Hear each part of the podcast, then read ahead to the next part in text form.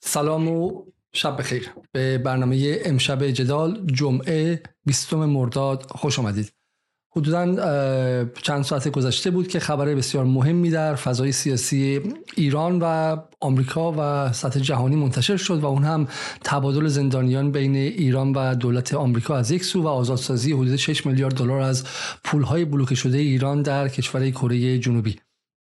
فضای داخل ایران به ویژه گروه های غربگرا مثل همیشه حجمه بر این گفتگو آورده بر این خبر آوردن و در فضای غرب هم به ویژه توسط نیروهای تندرو و به شکلی جمهوری خواه حملات فراوانی داره به دولت بایدن میشه. اما در نهایت این خبر خبر بسیار مهمی است که می‌تونه تبعات زیادی داشته باشه.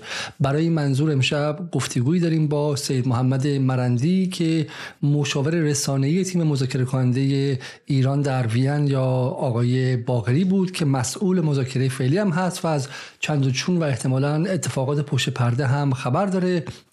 توصیه می‌کنم برنامه رو حتما ببینید ولی اون رو در بخش دوم انجام میدیم. اما در ابتدا یک خبر دیگه در فضای سیاسی ایران منتشر شد فضای محیط زیستی ایران که اون هم برای ما بسیار مهمه و به شما نشون خواهیم داد که چگونه اخبار بخشی از یک پازل مشترک. و اون خبر این بود که آقای سلاجقه به شکلی رئیس سازمان محیط زیست ایران گفته که روسیه حقابه دریای خزر رو بست و گفته که ورودی های دریای خزر از سوی کشورهای همسایه بسته شده مخصوصا ورودی رود ولگا. از طرف میزان بارش در کل حوزه آبخیز دریای خزر کاهش یافته. ورودی دریای خزر کاهش یافته و تراز آب دریا در حال پایین رفتن و در برخی آمار و اطلاعات اعلام شده که قریب یک متر در پنج تا چهار تا پنج سال اخیر دریا عقب نشینی داشته. در سه سال به طور میانگین دریای خزر 20 سانت هر متر هر 20, 20 سانتی متر عقب نشینی می‌کند. امیدوارم کشورهای همسایه به توافق برسن و حقابه رها شود و آب به خزر برسد. احتمال اینکه بارش ها در پاییز امسال وضعیت بهتری داشته باشد هم وجود دارد. این خبری بود که ایسنا منتشر کرد و شرق هم با این عکس از خزر به شکلی به ما خبر داد. این خبر از اون نظر ترسناکه که همزمان هفته گذشته و در این هفته های آتی اخباری از اخباری از به شکلی دریاچه ارومیه منتشر شده که باعث خشم اجتماعی زیادی در فضای مجازی شده و از خوش شدن یکی از مهمترین طالاب های محیط زیستی ایران و این خبر به نظر من این دو خبر در کنار همدیگه نشست. به عبارتی به عبارتی من بخوام بگم به این شکلی که حالا روسیه روسیه پوتین که ما بارها در برنامه جدال دربارش توضیح دادیم که چگونه هر روز خبری علیهش میاد و هر روز داره سعی میشه که رابطه ایران و پوتین که و روسیه که رابطه استراتژیک از نظر نظامی به شکلی تخریب شه. حالا فقط دیگه این نیستش که رقیب فروش نفت ایران در بازارهای تحریمیه دیگه فقط این نیستش که داره مانع از این میشه که برجام رخ بده و داره از پشت کارشکنی می‌کنه کسی مثل اولیانوف و غیره. بلکه این روسیه این روسیه بدزاد و پلید داره الان آب دریای خزر هم می‌کشه بالا. و واقعا دیگه مردم ایران باید چه کنند که از شر این روزها خلاص شن از شر پوتین و از نابش خلاص شن. یعنی اینها به آب شور دریای خزر هم رحم نمی‌کنن و واقعا واقعا چاره نیست جز اینکه ملت مسلمان هر کدوم با یک سطل آب را بیفتن به سمت رودخانه ولگا. الان مثل اینکه ویزا هم دارن ور میدارن و هر کدوم یک سطل آب از رودخانه ولگا بیارن و توی دریای خزر بریزن تا اینکه سهم آبمون رو حداقل از پوتین بتونیم پس بگیریم. برای اینکه واقعا ببینیم که این خبر تا چه حد واقعی است و واقعی نیست امشب با جناب یوسف مرادی که بارها یک بار پیشتر در جدال باش مصاحبه کردیم و همینطور هم در برنامه های کلاب هاست ما چند بار مهمان ما بودن. امشب در خدمتشون هستیم. سلام های مرادی شبتون بخیر. سلام عرض کنم خیلی ممنونم که در حال دعوت کردید من خدمت شما هستم. بسیار خوب آیا مرادی ماجرا چیه و آیا واقعا اونطوری که رسانه ها به ویژه رسانه های خارج از کشور دارن میگن به حقابه دریای خزر در حال از بین رفتن و روزها مشغول چپاول آب خزر هستن؟ ببینید اول یه نکته رو بگیم در مورد خزر که گفته نمیشه. اونم اینه که خزر یک چهارم خزر در شمال خزر که در روسیه هست نیم درصد آب خزر رو داره. یعنی عمقش به طور متوسط پنج متره سمت روسیه. سمت ایران عمق خزر تا هزار متر می‌رسه. این رو از این باب عرض می‌کنم که اگر خزر دچار مشکل آبی بشه اولین کشوری که ضرر می‌کنه خود روسیه است. یعنی روسیه مگر اینکه اراده کرده باشه تمام سواحلش رو در شمال خزر خوش کنه که مثلا دست به این کار بزنه. این نکته اول. نکته دومی که از دوران شوروی یه سری صدهایی در خزر اعداد شده بود که آخرینش رو میشه 1979 فکر کنم هست.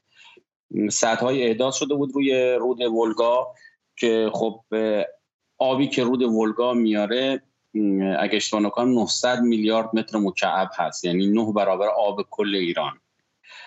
رود بسیار پر آب و 1600 کیلومتر طول این رود هست. اون چیزی که اینجا ما باش مواجه هستیم برداشت من اینه که ما با یک موضوع محیط زیستی روبرو نیستیم. یعنی این بحثی که مطرح شده اساسا محیط زیستی نیست. یک بحث چطوری بگم انحراف در افکار عمومی یا یک اتفاق سیاسیه.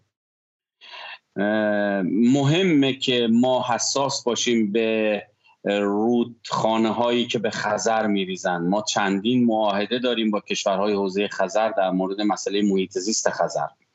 اما مطرح کردن این موضوع در این لحظه از تاریخ تاریخ محیط زیست خیلی جای سوال داره.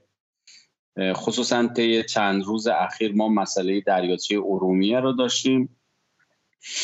که مطرح شده بود. حالا این مورد همه حرفی شما می‌زنید تو همین عکس هم ما می‌بینیم. اتفاقا حالا مخاطب شاید مخاطب کنه ولی کسایی که این خبرها رو می‌سازن شاید نگاهشون باشه که مخاطب فکر می‌کنن که حالا روسیه بالاست ایران پایینه. اگه از اونجا آب برداره مثلا رو سر ایران می‌رسه به شوخی میگم. ولی زمین زمین مسطحه بله، دقیقاً زدم به شوخی دارم میگم. ولی دقیقا در این تصویر هم داریم می‌بینیم که بخش های روسیه است که متضرر شده و آب اگر جایی هم پایین رفته در خود بخش های روسیه است و روسیه مرز خیلی زیادی با خزر داره. پنج کشور هستن ترکمنستان روسیه آذربایجان ایران و گمانم قزاقستان. باشه درسته؟ بله. کلا ببینید کلا عرض کردم عمیقترین قسمت خزر در طرف ما قرار داره که هزار متر میشه. و نکته اینه که جریان آب خزر از سمت شمال به جنوب هست. از این جهت ما البته این, این یکیش به نفع ما نبوده چون آلودگی ها رو به سمت کشور ما میاره آلودگی هایی که تو خزر هست. این مسئله است. ولی همونطور که تو این تصویر هم مشاهده می‌کنیم ما اون کسی که اولین ضرر رو می‌کنه خود روسیه است. و الا من خودم شخصا بر این باورم که اگر روسیه مشکل نداشت شاید خیلی وقت پیش ولگا رو ازش استفاده های دیگه می‌کرد. نمی‌تونه این کار رو انجام بده روسیه. مگر اینکه از یک چهارم خزر بخواد در قسمت خودش قرار داره بخواد چیز کنه صرف نظر کنه. در این صورت بله میشه گفت که روسیه بخواد کلا سواحلش رو خوش کنه که این سواحلش هم عمدتا حوزه گردشگری روسیه هست و برای روسیه خیلی مهمه در حال اینکه دریای خزر رو داشته باشه. حالا من عرض می‌کنم که امکان داره روسیه هم به این سم پس ماس ماجرا چیه؟ چرا چرا به نظر شما سطح آب پایین اومده؟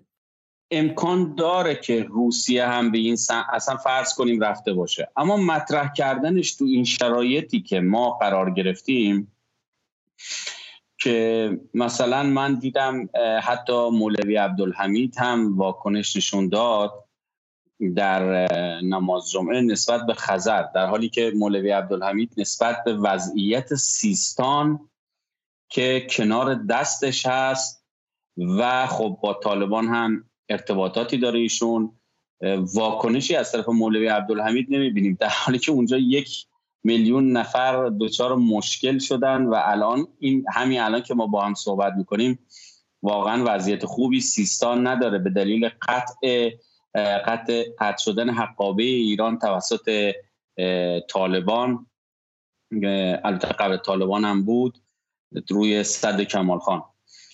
یعنی آقای عبدالحمید اگه واقعا نگران دریا و آب هست کاش اشکال نداره به خزر هم بپردازه حق داره ایرانیه. ولی یه بارم به اون مسئله سیستان بپردازه و وارد این مذاکره ایران با طالبان بشه با توجه به نگاه هایی که شاید مشترک دارن با طرف طالبان. ما این, این من این نوع این نوع اخبار رو در مورد محیط زیست همیشه خودم که دیدم دوستانم می‌دونن یعنی تجربه کردن تو کشور اخبار منحرف کننده افکار عمومیه که افکار عمومی از مسائل اصلی محیط زیست ذهنش منحرف بشه. حالا آیا آیا اگه بدیم من اول بله. حالا من بخوام شما رو معرفی کنم فقط معرفی کنم. آقای مرادی از به شکلی از افراد خیلی قدیمی محیط زیست ایران زمانی فکر در ابتدای دولت رئیسی هم جزو کاندیداهای اصلی برای ریاست سازمان محیط زیست بودن. پدر شما جزو شهدای محیط زیستی ایران محسوب میشه درسته؟ جزو بله، محیط بودن که شهید شدن و بالاخره فعال فارغ از حالا بحث حضورتون در مرکز پژوهش‌های مجلس و غیره ولی بخاطر فعال محیط زیست هستیم و کسی هستیم که دغدغه محیط زیست داره. و ما تو برنامه قبلم که صحبت کردیم این بود که محیط زیست رو سعی کنیم سیاسی نکنیم. این محیط زیست حزب اللهی و محیط زیست به شکلی ضد انقلاب و محیط زیست اصلاح طلب اصولگرا ندیم چون آب آلوده تو دهن همه میره. هوای آلوده تو دهن همه میره. و برای بحث ما امشب اینه. اگه من فقط به شما خبرها رو به مخاطب نشون بدم یه با هم ببینیم. خب این مولویه. این حدود 9 سال پیش تو ایران اینترنشنال اومده. قبلش میام اینجا. ایران اینترنشنال خبر فوری با همین آقای مولوی. پایینتر نقش روسیه در کاهش تراز آب دریای خزر.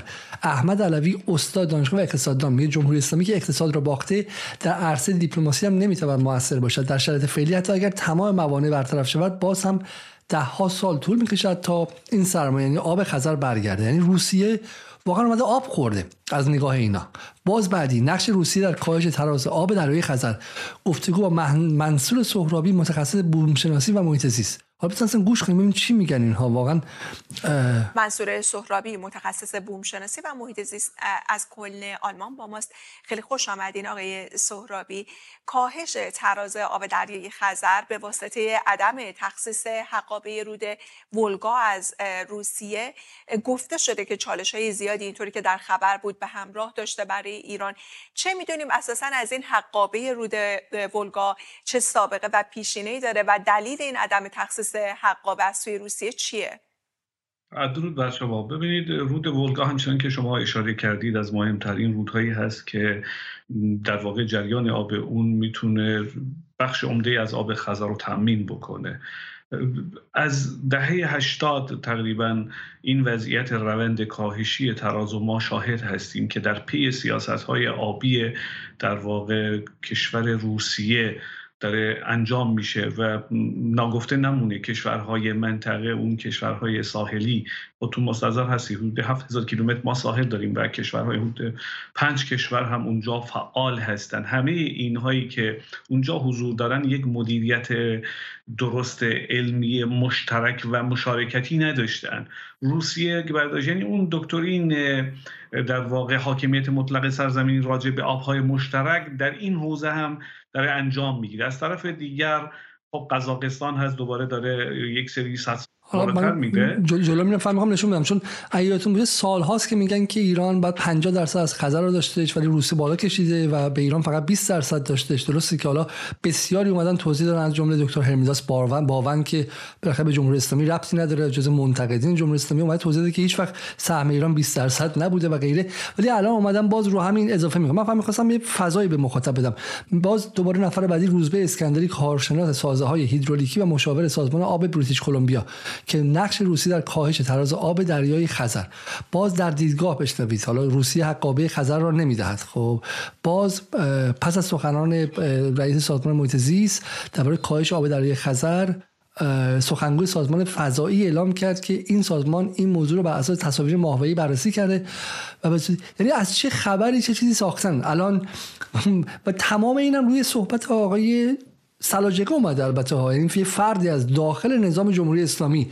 یک حرفی رو زده که بعدش دیگه انتشارش هیچ گونه ارتباطی به محیط زیست نداره و خوراک روس ستیزی و روس حراسی شده. به این مناسبت که بیان رابطه ایران و روسیه رو نابود کنن. خب آخه مثلا باور نکردن یعنی هیچ کس نیستش که توضیح بده که این خبر تا حد زیادی فیک نیوز های مرادی. بله. ببینید من آقای علیزاده کاش می‌تونستم از نظر چون از نظر حرفه‌ای نمی‌تونم بعضی مطالب رو عرض کنم به دلیل اینکه در حال حالا به دلایلی که شما می‌دونید خودتون اما نکته که وجود داره اینه که که محیط زیست ما همیشه بیشترین آسیبی که دیده از همین مسئله سیاسی شدن فضای محیط زیست بوده. و متاسفانه عمده کنشگران مشهور ما در مسئله محیط زیست ورودشون سیاسی بوده. و متاسفانه اینو ما این ایراد رو داریم به استفاده ابزاری از محیط زیست توسط جریانات مختلف محیط زیستی که تو کشور ما هست. این رو وجود داره. مثلا خود یوز پلنگ سیاسی میشه. دریاچه ارومیه سیاسی میشه دریای خزر سیاسی میشه. و ما تو این سیاسی شدن مسئله مثلا میگیم صد چمشیر نباید احداث بشه. بعد یه دفعه یه نفر میاد میگه پشت صد چمشیر چینی ها هستن. اصلا دیگه بس فراموش میشه که ما داشتیم در مورد صد چمشیر حرف می‌زدیم. بس میشه دعوای ایران و چین. یعنی شما سرچ کنید چمشیر و چین. آقا حالا اصلا کلا هر کسی ساخت. یعنی پیمونکار هر کسی هست. آقا این صده رو بذار روش بحث کنیم.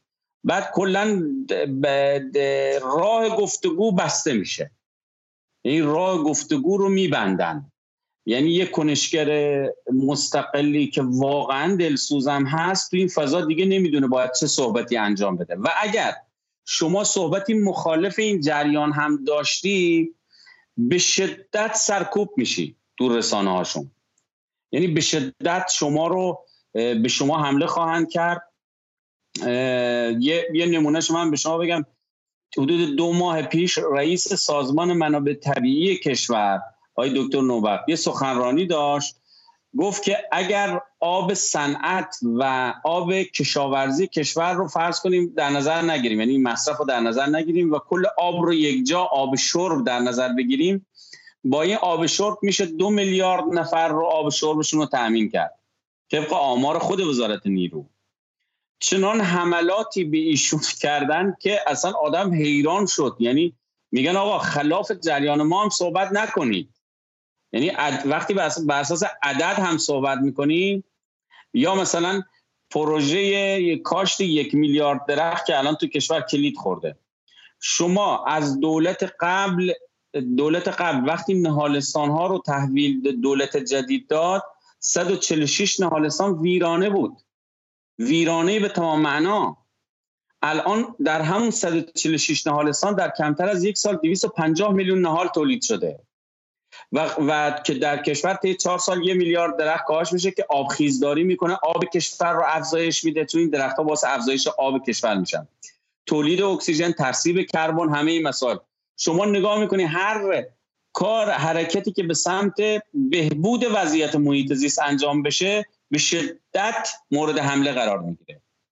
یعنی شما ایران رو یک کشور چوب پنبه یعنی سوراخ سوراخه کلا دشتاش داره نابود میشه. دوچار ورشکستگی آبی شده و کلا نابوده. و میگن عربستان مثلا عربستان رو می‌زنن تو سر ما. یه نکته جالب شما بگم عربستان حتی یه رودخونه نداره. واقعا؟ سی درصد مس... بله یه رودخونه هم نداره. این کشور کشور بدون رودخانه است؟ بله رودخونه نداره. عربستان سی درصد مساحتش از کشور ما بیشتره. جمعیتش یک سوم ماست. یه رودخونه هم نداره. 15 سی میلیون جمعیت داره. 15 میلیون جمعیتش رو با آب دریا آب میدن. شیرین کن 15 میلیون دیگه رو با چاهای عمیق ژرف. خب یعنی عملا عربستان از نظر سرزمینی کشور مرده است از نظر سرزمینی. ولی ایران با آبی که داره 110 میلیارد 14 400 میلیارد متر مکعب بارش سالانه داره که 110 میلیارد متر مکعبش میمونه. با 110 میلیارد متر مکعب میشه دو میلیارد نفر آب شربشو داد. یعنی ببین قدرت سرزمینی ما چه اندازه است؟ مال عربستان چه اندازه است؟ اما وقتی میری تو, تو رسانه های اینها عربستان میشه کشوری که قدرتمنده کشوری که دارای خیلی از کشوری سوخته است. یعنی ما رو با کشور سوخته مقایسه می‌کنن. می‌خوام بگم این نگاه تحقیر آمیز سیاه به کشور این نگاه که خصوصا در دهه 90 حتی توسط دولت مردان تزریق می‌شد. مثلا طرف وزیر امور خارجه ما بود. می‌گفت که آمریکایی‌ها با یه با یه دکمه می‌تونن کل سیستم دفاعی ما رو نابود کنن. که مقام معظم رهبری گفت که این آقایون رو ببرید حداقل سیستم دفاعی رو ببینن یه بار. یعنی کلا طرف من من خودم برام درک این آدم ها واقعا سخته. یعنی نگاهشون نسبت وطنشون چیه؟ اینا رو باید برد کل ایران نشونشون داد. حالا دقیقا بحث ما همینه دیگه. این یعنی واقعا حالا ما چون بیشتر تو جدال شما می‌دونین که تخصص محیط زیست نداریم اما علت این که من اصرارش امشب در کنار بحث مهم تبادل زندانی ها شما هم حتما تشریف بیارید اینه که بحث واقعا بحث امید و ناامیدیه. یعنی ما الان به نظر میاد که فضای محیط زیستی و مطالب محیط زیستی ایران وسیله و ابزاری شده برای حمله 24 ساعته به امید اجتماعی. دقیقا جمله که شما گفتین درسته. ایران کشور کلنگی. مثل این املاک داره ها و ساختمون سازا هستن که میگن این که خرابه اون پیش هم خرابه طبقه دومش هم که نش داره. بده نصف قیمت اصلا ممکن فردا بریزه. بده نصف قیمت بگنه منم نمی‌خرم ازت هیچی وسط نمیمونه. اصلا انگار اومده تو سر مال بزنه. همین که شما میگید یعنی دشت ایران در حال فروپاشی دشت مرده است. آب ایران که تمومه خوشسالیه و این نکته که اینه که این بویژه از دوره دولت قبل شروع شد. این کاوه مدنی حالا در واقع الان تصویری که ازش هست یک نخبه است که اومد ایران و این به شکلی تندروهای دنبال جنگ با آمریکا نداشتن که کار کنه و کاوه مدنی مجبور فرار شد. ولی کاوه مدنی تصویری که از ایران داشت می‌داد دقیقا همین تصویر ناامیدی بود تصویر نابودی بود. درسته؟ آفرین. من یه نکته در مورد آقای کاوه مدنی بگم. یه ستادی ایجاد شد ستاد احیای دریاچه ارومیه. اولین جلسه دولت روحانی مرداد 92 تو اولین جلسه هیئت دولت ستاد احیای دریاچه ارومیه اومد با ریاست معاون اول و دبیری معاون رئیس جمهور. این ستاد کارهایی را انجام داد. حالا اگه بعدا بحث شد ما در موردش صحبت کنیم در مورد این ستاد و اینکه نتیجهش چی شد. یه نکته به شما بگم حالا این ستاد 25 درصد موفق بود طبق شاخصاش اما از کی متوقف شد کارش؟ در مهر ماه 1396 وقتی آقای کاوه مدنی یک ماه اومده بود تو سازمان محیط زیست معاون سازمان محیط زیست شده بود سازمان محیط زیست یک گزارشی داده در مورد احیای دریاچه ارومیه که پو اینقدر ناامید کننده است که بعد از این گزارش اصلا این ستاد دیگه تعطیل شده. یعنی ما داریم در مورد من به دوستان میگم میگم آقا آقای کاوه مدنی یا دوستانش طرحی در مورد مسئله آب ایران به جز شعارهای سیاه دارن یا ندارن؟ یعنی باید یه طرحی داشته باشید دیگه. مثلا بگه آقا من این طرح رو دارم می‌خوام ایران رو نجات بدم. شما آقای علیزاده سرچ کنید که من خودم هرچه خوندم تو مطالب این عزیزان که بیاموزم که مثل یک گفتیم آقا ما یه دانش آموزی هستیم بریم یاد بگیریم. خب بابا شما این همه دارید صحبت می‌کنید. یه طرحی ندارید که کشور رو نجات بدید. یعنی جز سیاه اصلا این که هیچی حالا هر کسی می‌تونه بیاد بگه کشور وضعیتش آشفته است کشور دچار ورشکستگی آبی شده تنش آبی. ما دیگه در حال تشنگی هستیم هممون داریم میمیریم. اینا رو که همه می‌تونن بگن. حالا بگو چیکار کنیم؟ در حالی که همین هم دروغه. عرض کردم همین هم دروغه. یعنی ما وضعیتمون تو حوزه آبی اینطوری نیست که اینا دارن میگن. واقعا اینطوری نیست. حالا حالا شاید شاید بحثش امشب نباشه ولی خیلی خیلی خلاصه بخوام بگیم. تصویری که از های مرادی اینه که امر محیط زیست چیزی بود که دولت تکنوکراتیک و مدرن حسن روحانی می‌فهمید.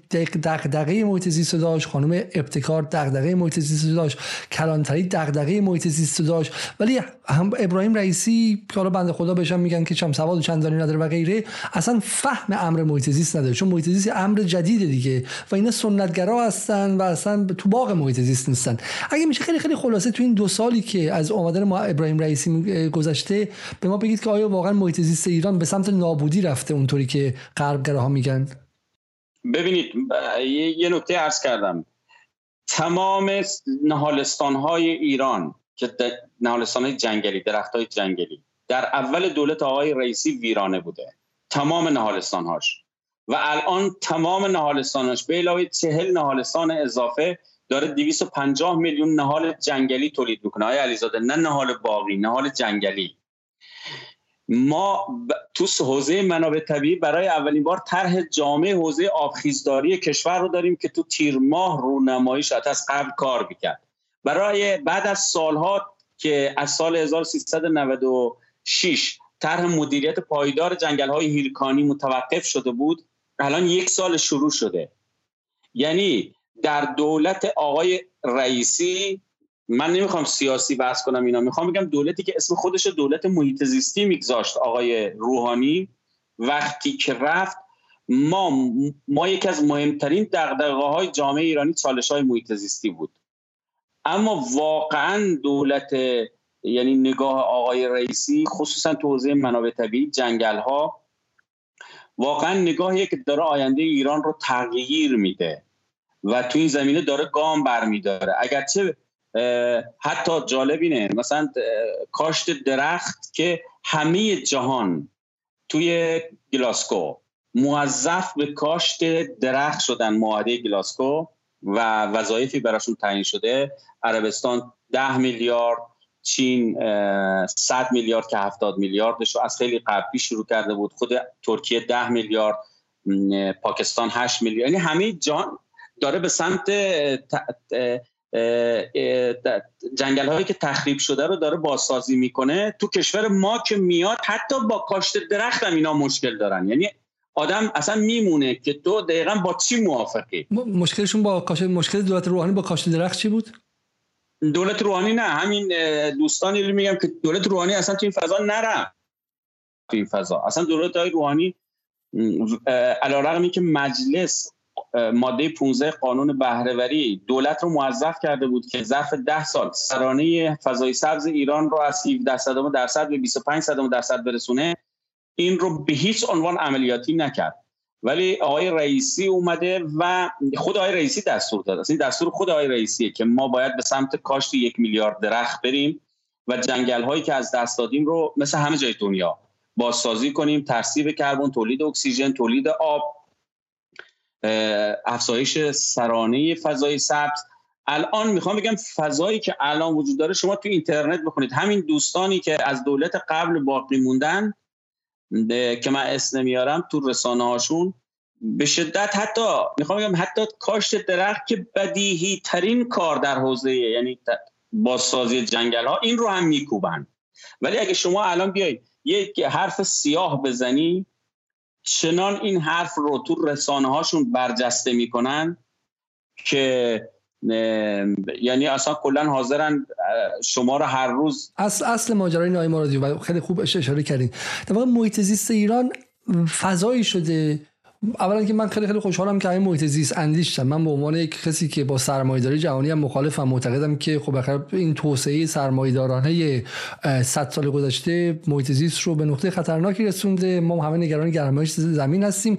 بیش از هر کسی هم تا این لحظه ورود CO و CO2 توسط دولت آمریکا بوده از 1890 تا امروز می‌دونید که میزان CO که آمریکا به وجود آورده برای اینکه با توسعهش همراه باشه اصلا قابل مقایسه نیستش. الان که چین داره اینقدر آلودگی انجام میده هنوز به نصف اروپا آمریکا هم گمانم نرسید من آمارو شاید دقیق نمیگم. و همه ما اینو می‌خوایم. ولی بحث اینه که اینکه بیان این امر مقدس رو محیط زیست رو که بخشی از حالا فرهنگ دینی و باستانی و تاریخی و ادبی و تمدنی ما هستش یعنی ما از تمدنی طرفدار محیط زیست بودیم همیشه این رو هم بیان به یک امر سیاسی تبدیل کنن که ایران ستیزانه باشه امید اجتماعی رو از بین ببره واقعا نوبره. بذار من اگه بدین چیز به شما نشون بدم شاید برای شما جالب باشه. یه اکانتی هست در اینترنت به اسم فلات ایران که در توییتر. سال 28 هزار تا سال 25 هزار تا فالوور داره و یکی از خصوصیات این اینه که حالا شاید بعدا بهش برسیم. ولی اخبار متفاوتی داره در مورد گربه حالا امروز در مورد بهش می‌رسیم. اغلب در مورد گربه و مثلا همین این خانواده معمولی و زیبایی که از مثلا روباه ایرانی فکر کنم. خب بچه بدون اجازه مادرش بیرون نمیاد. اگه بیاد مامان دعواشون می‌کنه برمیگردن تو لونه غروب صف می‌کشن مامان با زبون تمیزشون می‌کنه. خب خیلی خوب کاری می‌کنه. این چیه؟ این امروز روز جهانی شیره. این هم عکس فریباز هیدری از شیر ایران در هندوستان ثبت کرده. خب این خیلی خیلی عالی. ما مخلص شما هستیم. برای خالکوبی تنم می‌تونید نقشه ایرانی استفاده کنید خیلی هم خوب. و بعد هم گربه ایرانی و کفتار ایرانی و به یوز ایرانی و بچه گربه ایرانی. خب بچه گربه ایرانی به این زیبایی هم, هم میان براش بوس میفرستن و تشکر می‌کنن که اینقدر داری از ایران دفاع می‌کنی و غیره. و بعد یه میاد بالا تو لا بلای گربه و بچه گربه و میو میو میو میو. یه دفعه میاد میگه که میگه که اینجا شما اینجا ببینید. خب میگه که اینهاش میگه اقدام علیه بشریت توسط روزها دریاچه آرال رو از بین بردن دریاچه خارزم از بین بردن خب و غیره. اینو گفته که بگه که آقای روزها سنت دریاچه خوش کردن دارن اینها خب. و بعد اومده پایین اقدام علیه بشریت توسط روسیه درباره چی؟ درباره میانکاله. و و اینکه قبلش به شما گفته که اینها عادت دارن که درجه آرال هم خوش کردن. حالا اومدن افتادن به جون کی؟ به جون دریای خزر. لا بلای صحبت درباره بچه گربه ایرانی یه دفعه میاد چیز خیلی خیلی سیاسی می‌زنه اینجا. حالا ببینید که این فلات ایران چه کسی رو دنبال می‌کنه؟ شاید برای شما جا بیفته که موضوع چیه. شش نفر کلا دنبال می‌کنه. یکی نشریه ایران شناسی که هنر ایرانی که مردم ایرانی که واگوه های ایرانی یکی مجله مولانا یکی هم کاوه مدنی. خب اصلا به نظر میاد که اکانت اکانت خودشه. و یکی سیاسی ترین اکانت هایی که شما مثلا باور نمی‌تونید بکنی. و من اینجاست که احساس خطر می‌کنم. محیط زیست ایران تبدیل شده به سلاحی در دست کسانی که می‌خوان امید اجتماعی رو از بین ببرن. و این چیز ترسناکیه آقای مرادی. و چگونه می‌تونیم دفاع کنیم؟ ما چگونه می‌تونیم وارد امر محیط زیستی شیم؟ برای اینکه بحث مهمیه بدون اینکه ناامیدی ایجاد کنیم. ببینید این این ضربه زدن به محیط زیست ایران از الان شروع نشده آیا علیزاده. از اصل چهار ترومن شروع شد بعد با انقلاب سفید شاه ادامه پیدا کرد با طرح ملی کردن جنگل ها طرح ملی شدن آب تو دهه چهل که امام اون موقع به شدت علیهش موضع کرد. تو اوایل دهه پنجاه امام خمینی سخنرانی های مفصلی داره در مورد مهاجرت و حاشیه نشینی دور شهرها. میگه من هشدار دادم در مورد انقلاب سفید شاه از بین رفتن کشاورزی ایران از بین رفتن منابع آب ایران همه مربوط به انقلاب سفید شاه. مال 1341 میشه. الان همین الان قانون توزیع عادلانه آب مصوب 1347 مال یکی از اصول انقلاب سفید شاه بود. انقلاب قانون سازمان جنگل ها مال 1342 مربوط به یکی از بند اصل چهارم انقلاب سفید شاه بود. یعنی ما دولت دوران پهلوی اصلا کلا یه جریانی تو دنیا ظاهرا. ظاهرا که نه بعد از جنگ دوم جهانی ما شاهد این استفاده از منابع طبیعی دیگر کشورها برای رشد کشورهای غربی بودیم. ایران هم یکی از این کشورها بوده. و یه نکته دیگه هم بگم. یه نکته جالب به شما بگم. یک نهالستانی هست توی مرند. مرند شهر آقای کلانتریه. ایسا کلانتری. ایسا کلانتری وزیر جهاد کشاورزی بوده سال 1381 82 این نهالستان اسمش گرخلاره 400 هکتاره. این نهالستان در دهه 60 و 70 تولید کننده بذر بوده آیا علیزاده. یعنی بذر صادر می‌کردیم به پاکستان و هند. ما الان کشور وارد کننده بذر هستیم.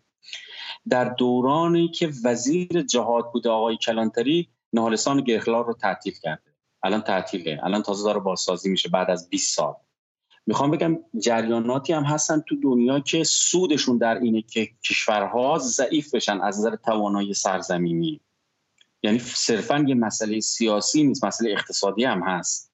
و این نگاه هایی که الان داریم می‌بینیم خواستم ارز کنم که مال الان نیست. یعنی اینا روی خرابه هایی که خودشون ایجاد کردن رو اون خرابه ها وای میسن داد می‌زنن که اینجا خراب شده اینجا خراب خودش خرابش کرده. یعنی کسی نیست بپرسه آقا تو خودت مقصر بودی طی 60 سال اخیر. یعنی شما مثلا جریان پهلوی در فضای رسانه‌ای پهلوی خیلی جالبه روی... چون آره, په... آره پهلوی چون برای اینکه شما یه عکس می‌ذارن از رامسر که خانمای خیلی خوشگل دارن بدون آره. چون می‌ذارم با منجو بله بله. میرن بغل هم همه چی سبز خورم عکس پر از رنگ و آب همینجوری داره میریزه رودخانه ها پر آب یعنی انگار در دوره پهلوی بله. تهورن تهورا محیط زیست ایران در اوجش بوده و به شکلی جمهوری اسلامی آخونده اومدن و محیط زیست رو نابود کردن بله ضربه ای که پهلوی بر پیکره محیط زیست و منابع طبیعی ایران زد با قوانین که از انقلاب سفید شاه بعد از سال 1941 ایجاد کرد. هنوز که هنوز ما داریم ضربات اون قوانین رو می‌خوریم.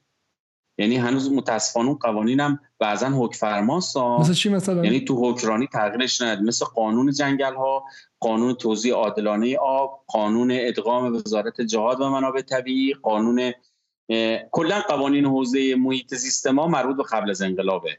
به جز یه دو تا قانون داریم قانون آلودگی هوا مقابله با آلودگی هوا و قانون مدیریت پسمان بقیه تماما مربوط حتی قانون حفاظت بهسازی محیط زیست مربوط به سال 1953 هست.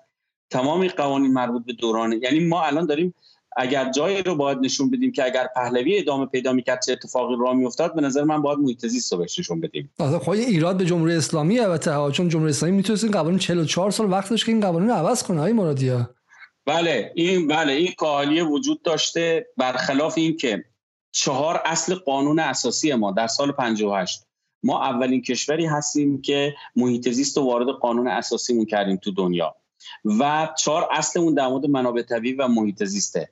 دلیلی که این اتفاق رخ داد سابقه ذهنی و تاریخی انقلابیون از انقلاب سفید شاه بود. یعنی یه اصل داریم تو قانون اساسی فکر کنم اصل 53 باشه. میگه هر نوع تسلط کشورهای بیگانه بر منابع طبیعی ممنوع است. این اصل رو از 28 مرداد گرفتن.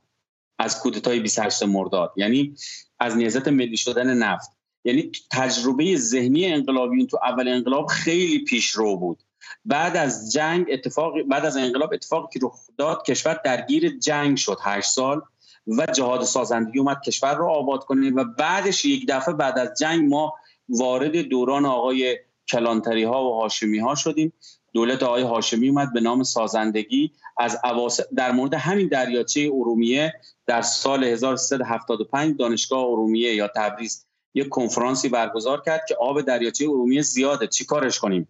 مقالاتی از سراسر ایران اومد که چطوری آب رو ازش استفاده کنیم.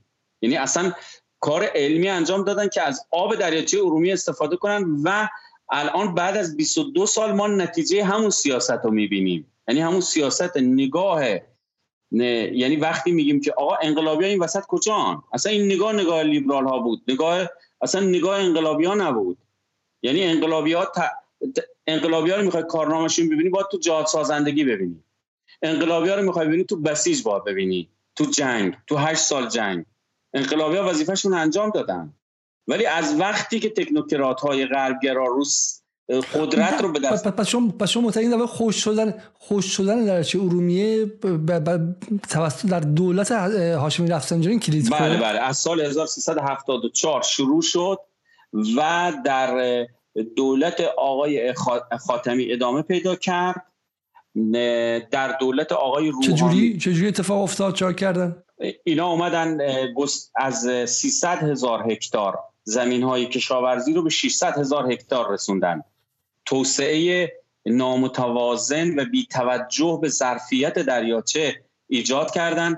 فکر کردن جامعه محلی رو وضعیتش رو خوب می‌کنن معیشتش رو. من یه آماری برای شما فرستاده بودم یه نموداری بود.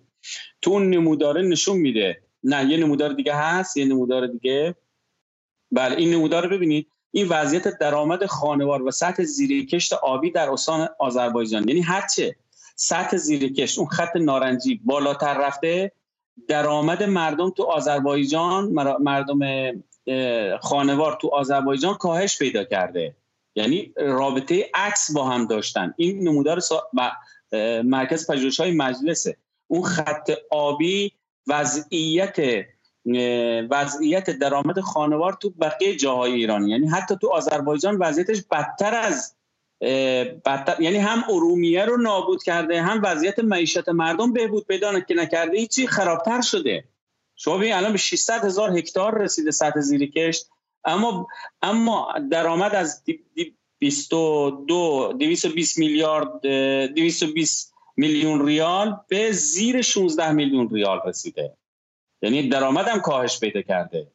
شما یه یه تصویری بود الان آورده بودین یه نمودار دیگه بود. اون نمودار رو ببینیم. ببینید ما الان بحثی که مطرح میشه اینه که وضعیت تغییرات اقلیمی چقدر تاثیر داشته در وضعیت ارومیه. خود وزارت نیرو اعلام کرده که 31 درصد موثر بوده. 69 درصد مسائل انسانی بوده. شما اون خط خط قطع شده قرمز رنگه که هست بارش متوسط 47 سال اخیره.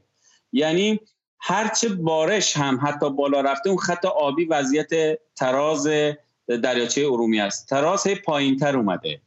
یعنی رابطه عکس باش گرفته با این مسئله. خود دانشگاه دانشگاه یه دانشگاه تو آمریکا من اسمش یادم رفت اگه اسمش یادم بیاد میگه که تو تغییرات اقلیم اقیانوسی تاریخی کار می‌کنه این که مرکز پژوهش‌ها گزارش رو انتشار داده بود. میگه که در دوازده هزار سال گذشته ارومیه خوش نشده بود. ببینید این مسئله حاصل سیاست های لیبرال ها در ایرانه. الان اونا طلبکارن. یعنی دبیر ستاد احیای دریاچه ارومیه طی هشت سال دولت روحانی خود آقای کلانتری بوده.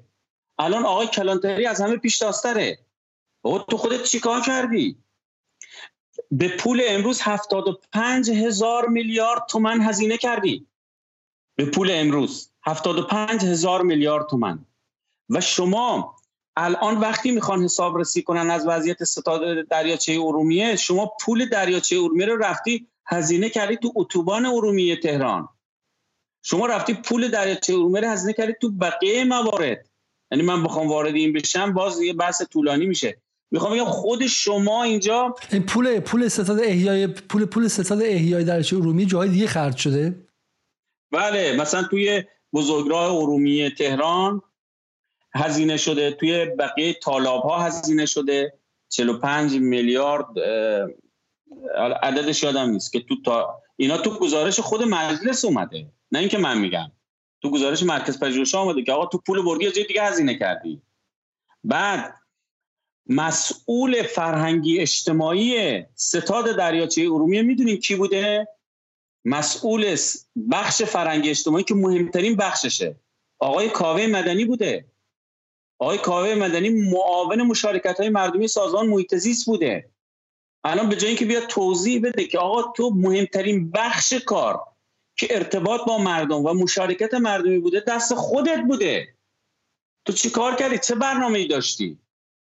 الان من به شما عرض کنم آقای علیزاده اگر اون تر تو ستاد دریاچه ارومیه موفقیت هایی داشت تا سال 96 عرض کردم می‌تونست ادامه پیدا کنه و اگر ادامه پیدا کنه ما تجربه طرح ستاد دریاچه ارومیه میگه که ما می‌تونیم دریاچه ارومیه رو دوباره داشته باشیم. ما می‌تونیم به راحتی دریاچه ارومیه رو دوباره احیا کنیم. یعنی فقط یک جدیت می‌خواد و من یه بار با آقای کلانتری مناظره داشتم یعنی فیلمش هست و چیز. طوری صحبت کرد من گفتم آقا شما اگر کسی نشناسته آقای دکتر فکر می‌کنه شما یک کنشگر مستقل فعالی بودین در طول تاریخ. بابا شما خودت هم وزیر جهاد بودی هم رئیس سازمان منابع طبیعی بودی هم رئیس سازمان محیط زیست بودی اصلا خودت باید پاسخ بدی. آه همین می‌خواستم بپرسم چون من با خیلی که صحبت کردم برای برنامه محیط زیستی قدیممون معتقد بودن که شخص عیسی کلانتری که حتی پلی که روی به شکلی درش اومده به برادر شهید ایشونه و غیره شخص عیسی کلانتری در احیای باغ‌های به ویژه سیب هول اطراف درچه ارومیه نقش داشته و اون موقع مثلا با این پول پاشی در اونجا و آب پاشی به قول معروف. آب پاشی در اونجا رشد سیاسی کرده و بعدم اومده پول گرفته که دریاچه ارومیه رو احیا کنه به معنی بردن آب رودخانه های جاهای دیگه بوده و کارو به جای خطرناکی رسونده حتی. یعنی بردن آب مثلا زرین رود و سیرین سیمین رود که مثلا به بخش کرد نشین میره آوردنش به بخش ارومیه که بخش ترک نشینه و می‌تونه خطرات دعواهای بین قومی و غیره باشه. در نهایت الان عیسی کلانتری صدای بلند حمله به جمهوری اسلامی برای خوش کردن دریاچه ارومیه و رقم زدن یک فاجعه محیط زیستیه. سوال که آیا در نظام هیچ کس نیستش که آیا کلانتری رو به یک دادگاهی به یک به شکلی جایی ببره و بگه آقا شما شما متهمش ردیف اول خوش شدن در ارومیه شما هستی های کلانتری؟ ببینید الان جواب سوال تو میدم. قبلش چیزی میگم. جالب اینه که ایشون هم رئیس خانه کشاورز بود هم رئیس سازمان محیط زیست. یعنی اصلا دو تا چیز متضاد ببینید یکی از ما وقتی میگیم حکرانی محیط زیست باید یه حکرانی مطلوب و متعالی باشه. یکیش همینه که ما برگردیم به عقب. اگر مرادی مسئولیتی داشت محاکمه بشه. اگه تو مسئولیتش ترک فیل کرده یا کاری رو انجام داده. این جزی از حکرانی مطلوب محیط زیسته. نمی‌تونیم محیط زیست کشورمون رو بسازیم. بدون اینکه اونهایی که ترک فعل کردند یا عمدن نقشی در تخریب محیط زیست داشتن رو مورد پیگرد قضایی قرار ندیم. اینجا نقش زیست ماست که باید پررنگ بشه. آقای علیزاده ما مشکل تو حوزه کنشگرانمون هم داریم. یعنی یعنی دادگاه. قانون اجازه داده که کنشگر شکایت کنه اما اصلا هیچ کنشگری هیچ واکنشی نشون نمیده. یعنی کنشگران ما متاسفانه یا نمی‌دونن اطلاع ندارن. من نمی‌دونم نمی‌فهمم واقعا. فرض کنید اصلا دولت نخواد بیفته دنبال مدیر قبلیش. خب تو که می‌تونی بری شکایت کنی؟ یعنی باید این اگر این اگر این اتفاق بیفته تو کشور ما منی که الان مسئولم یقینا خواهم ترسید. فردا طلبکار نخواهم بود. خودم تخریب کنم خودم هم طلبکار باشم. یه چیزی که الان واقعا نمی‌دونم جای دیگه تو دنیا اینطوری هست یا نه من نمی‌دونم. شاید باشه. نمی‌دونم واقعا. حالا ما یه برنامه مستقل با شما و بذاریم در مورد بحث محیط زیست در دوره دوره رئیسی و تفاوتش در بحث ولی قبلش من دوستم که تیکه از به شکلی می‌کرد برنامه ایران اینترنشنال رو با همدیگه ببینیم و نظر شما در مورد این زبان رو در محیط زیست با همدیگه بشنویم. سخنگوی سپاه پاسداران منتقدان از خوش شدن دریاچه ارومیه را متهم به جریان سازی علیه نظام کرده و گفته این انتقادها زیر سوال بردن توانمندی مسئولان کشور.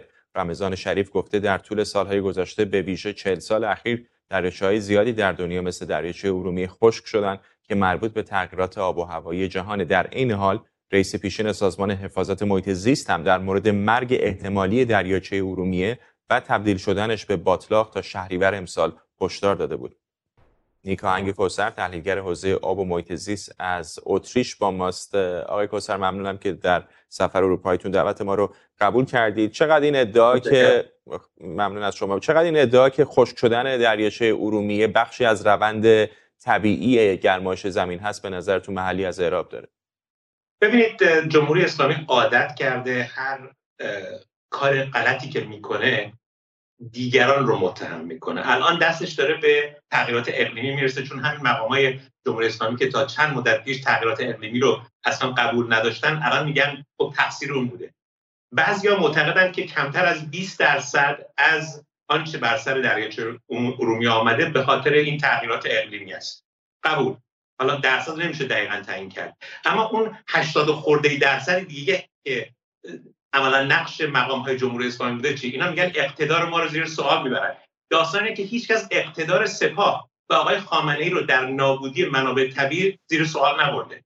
چون سپاه واقعا خیلی قشنگ میاد رودخانه کارون رو شور می‌کنه میاد رودخانه زهره رو شور می‌کنه میاد دریاچه ارومیه رو بیاب می‌کنه و تبدیل به یک بیابان نمکی می‌کنه. میاد و عظیم رو بخشش رو خوش می‌کنه که عده سود از نفت ببرن. میاد رودخانه های غرب کشور رو منحرف می‌کنه که به عراق حقابه نرسه و بعد پروژه دیگه اجرا می‌کنه. و الان بر اساس تحقیقاتی که همکاران من انجام دادن مشخص شده که بخشی از فعالیت سپاه در قالب سدسازی برای تامین بودجه برای سپاه قدس هست. و اینجاست که خب آیه مارزا همینجا نظر من بالا کفایت می‌کنه فعلا باز بقیش گوش می‌کنیم. سپاه پاسداران متهم ردیف اول نابودی محیط زیسته یعنی حتی برای اینکه بتونه بره توی منطقه کشورها رو به جنگ بکشونه و سوریه رو آتیش بزنه و به لبنان کمک کنه و اینها داره سدسازی می‌کنه. یعنی هر چیزی هر میگن هر چیز دودی هست از زیر سر اینا میاد بیرون.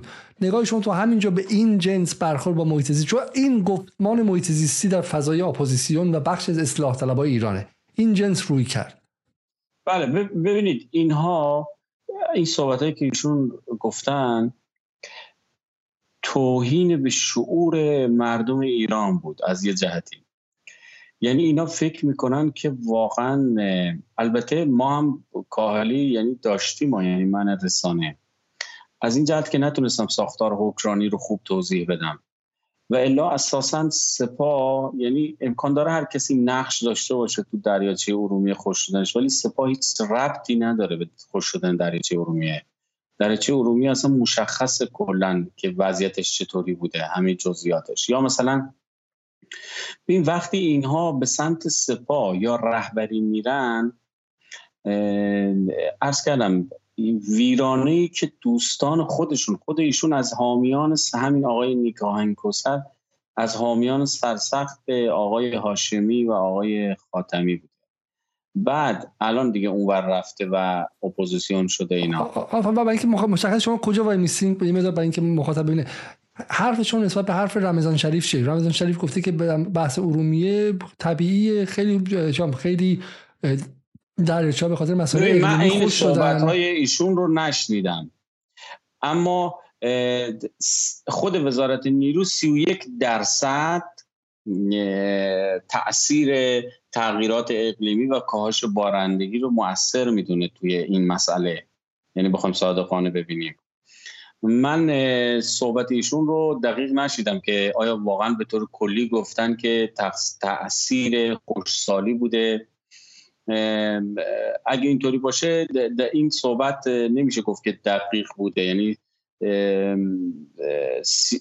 کلا بین سی تا چل درصد موثر بوده. کلشو بیارم برای اینکه به نظر من حالا بخاطر این ور هم بعد می‌ذارم مراقب باشه بحث میگم محیط زیست.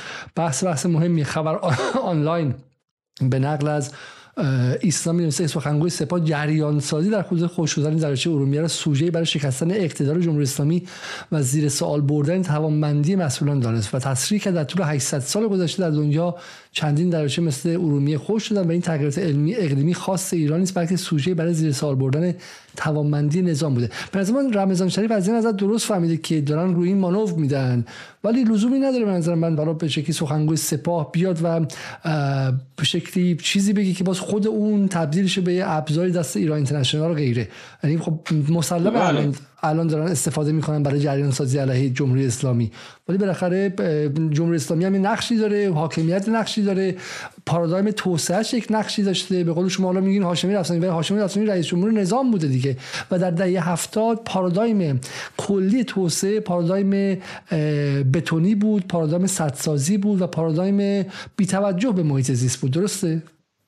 بله ببینید این صحبت های آقای رمضان شریف رو من دیدم. یعنی اساسا حتی اینم گفته باشه این ربطی به صحبت که آقای نیکا کوسر کرد که سپاه عامل خوش شدن این چیزا بوده هیچ ربطی نداره.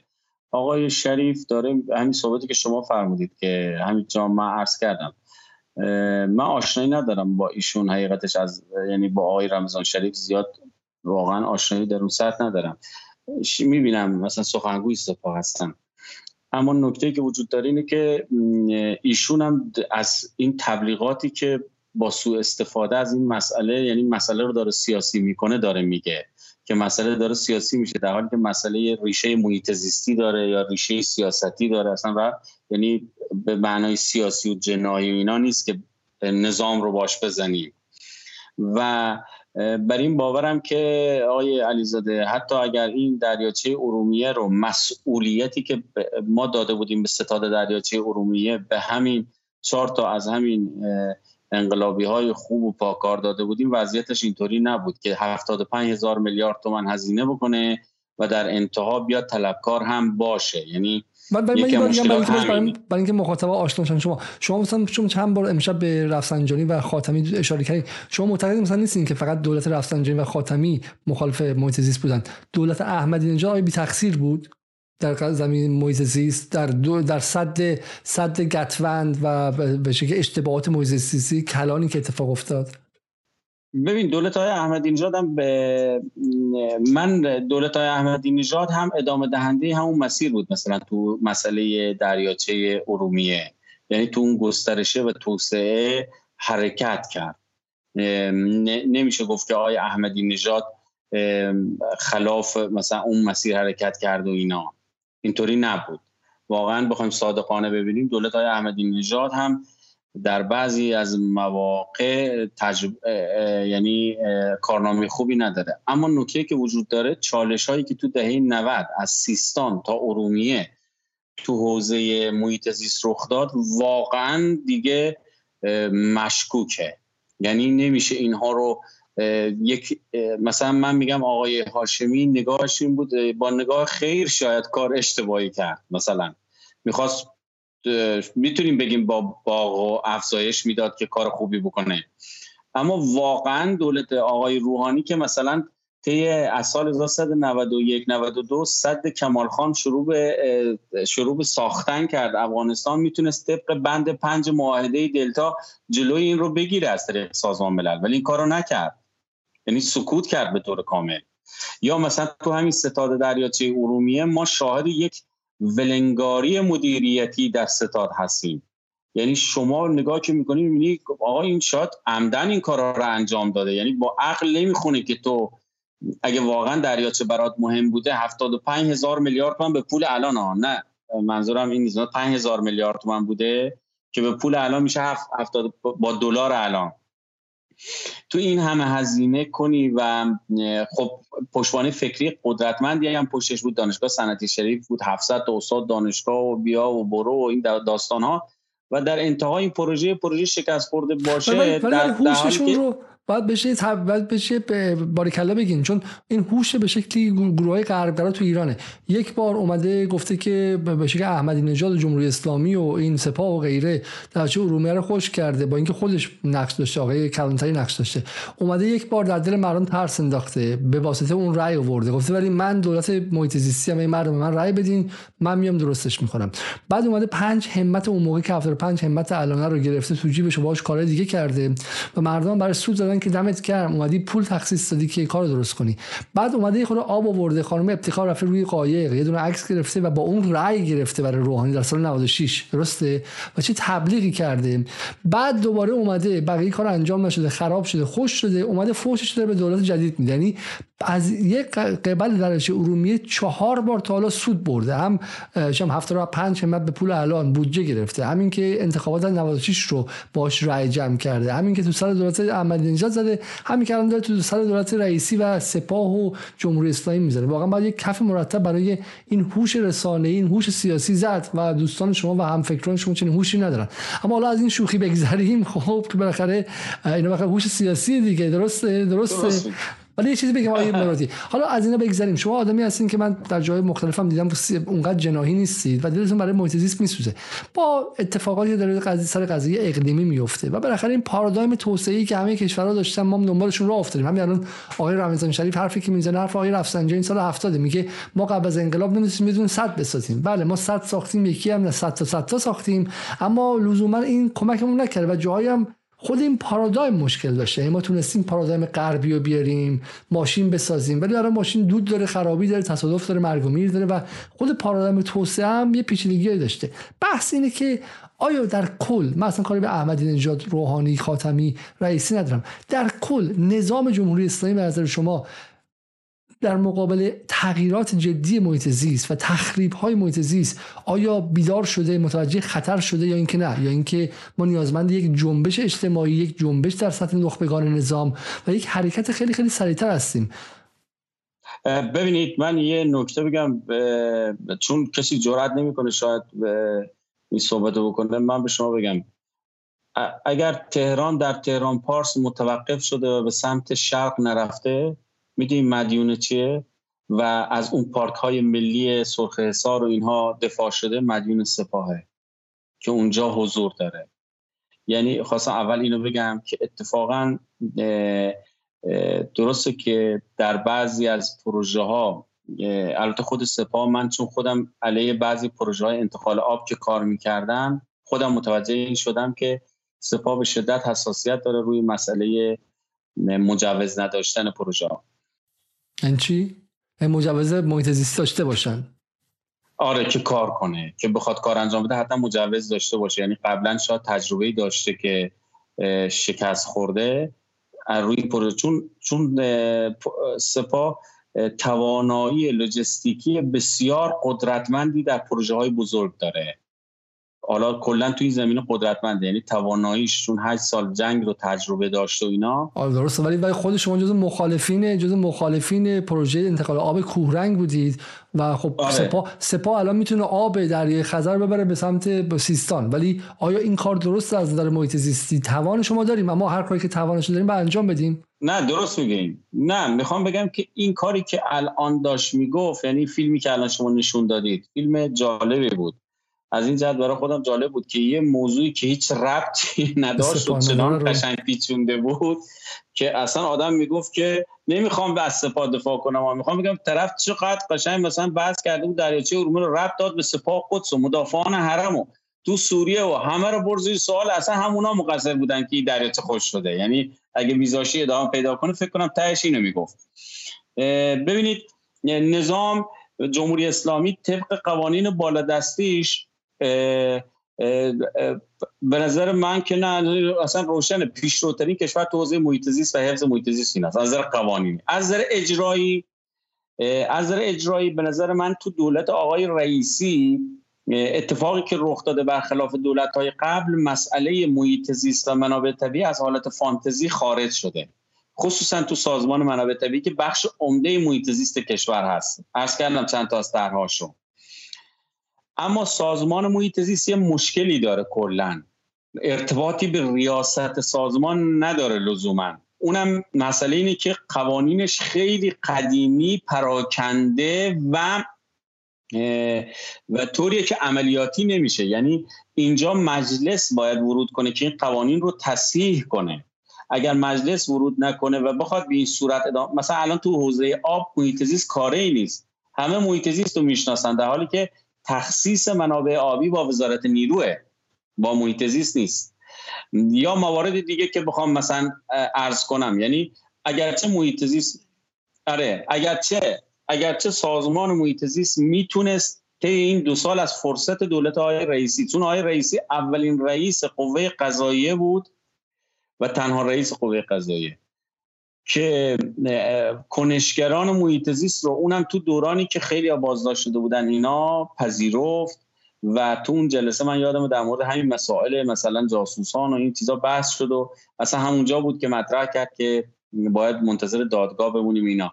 بعد از شهید بهشتی نمونه این نبوده مثل آقای رئیسی. من چون آقای رئیسی واقعا توی این حوزه من خودم بعضی از کارهاشو که دیدم مثل آینامه حقوق عامه بند پنجش که واقعا نجات بخش بود تو حوزه محیط زیست. می‌خوام بگم این دولت هم اگر می‌خواد کار کنه سازمان محیط زیست باید گفتمان سازی می‌کرد دو سال گذشته. باید میومد وزرا رو مثلا تو هیئت دولت نقش پررنگتری تو مجلس میداشت می‌تونست لوایحی رو در تصحیح قوانین به مجلس بفرسته. چون مجلس هم مجلس خوبی بود تو این زمینه ها که این فرصت رو تا الان به نظر من خوب ازش استفاده نکرد سازمان محیط زیست. و الا و الا الان به شما بگم وقتی وقتی ما از یه میلیارد درخت میگیم یعنی در واقع جمهوری اسلامی به این نتیجه رسیده که قدرت سرزمینی یکی از مهمترین معلفه های قدرت نرمه. چیزی که اسرائیلی ها از اوایل دهه چهل تو کشور ما به شدت بهش ضربه زدن. واقعا بهش ضربه زدن. یعنی با قوانینی که تو کشور ما پیاده کردن و امام تو دهه پنجام به شدت علیه اینها موضع گرفت که بعدا هم گفتم جنگ پیش اومد و اینا. من صدا شما رو ندارم.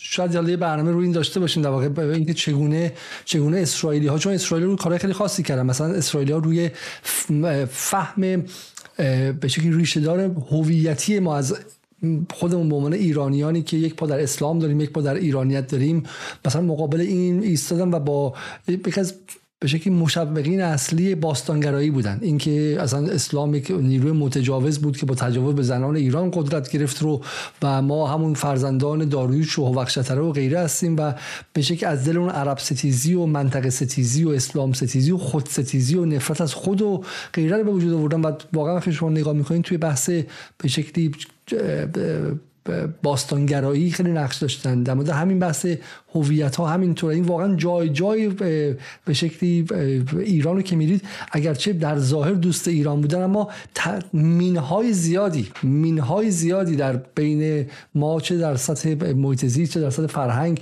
و سیاست ما کاشتن.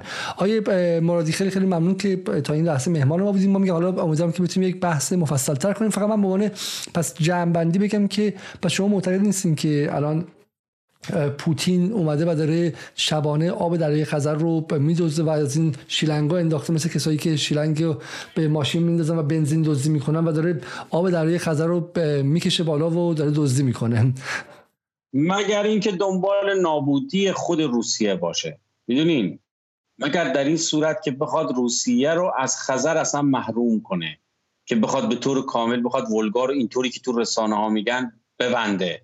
واقعا این خودکشی خود روسیه است. قبل از اینکه ما نابود بشیم خود روسیه شاید ما یه صد سال طول بکشه تا آسیبش به ما برسه.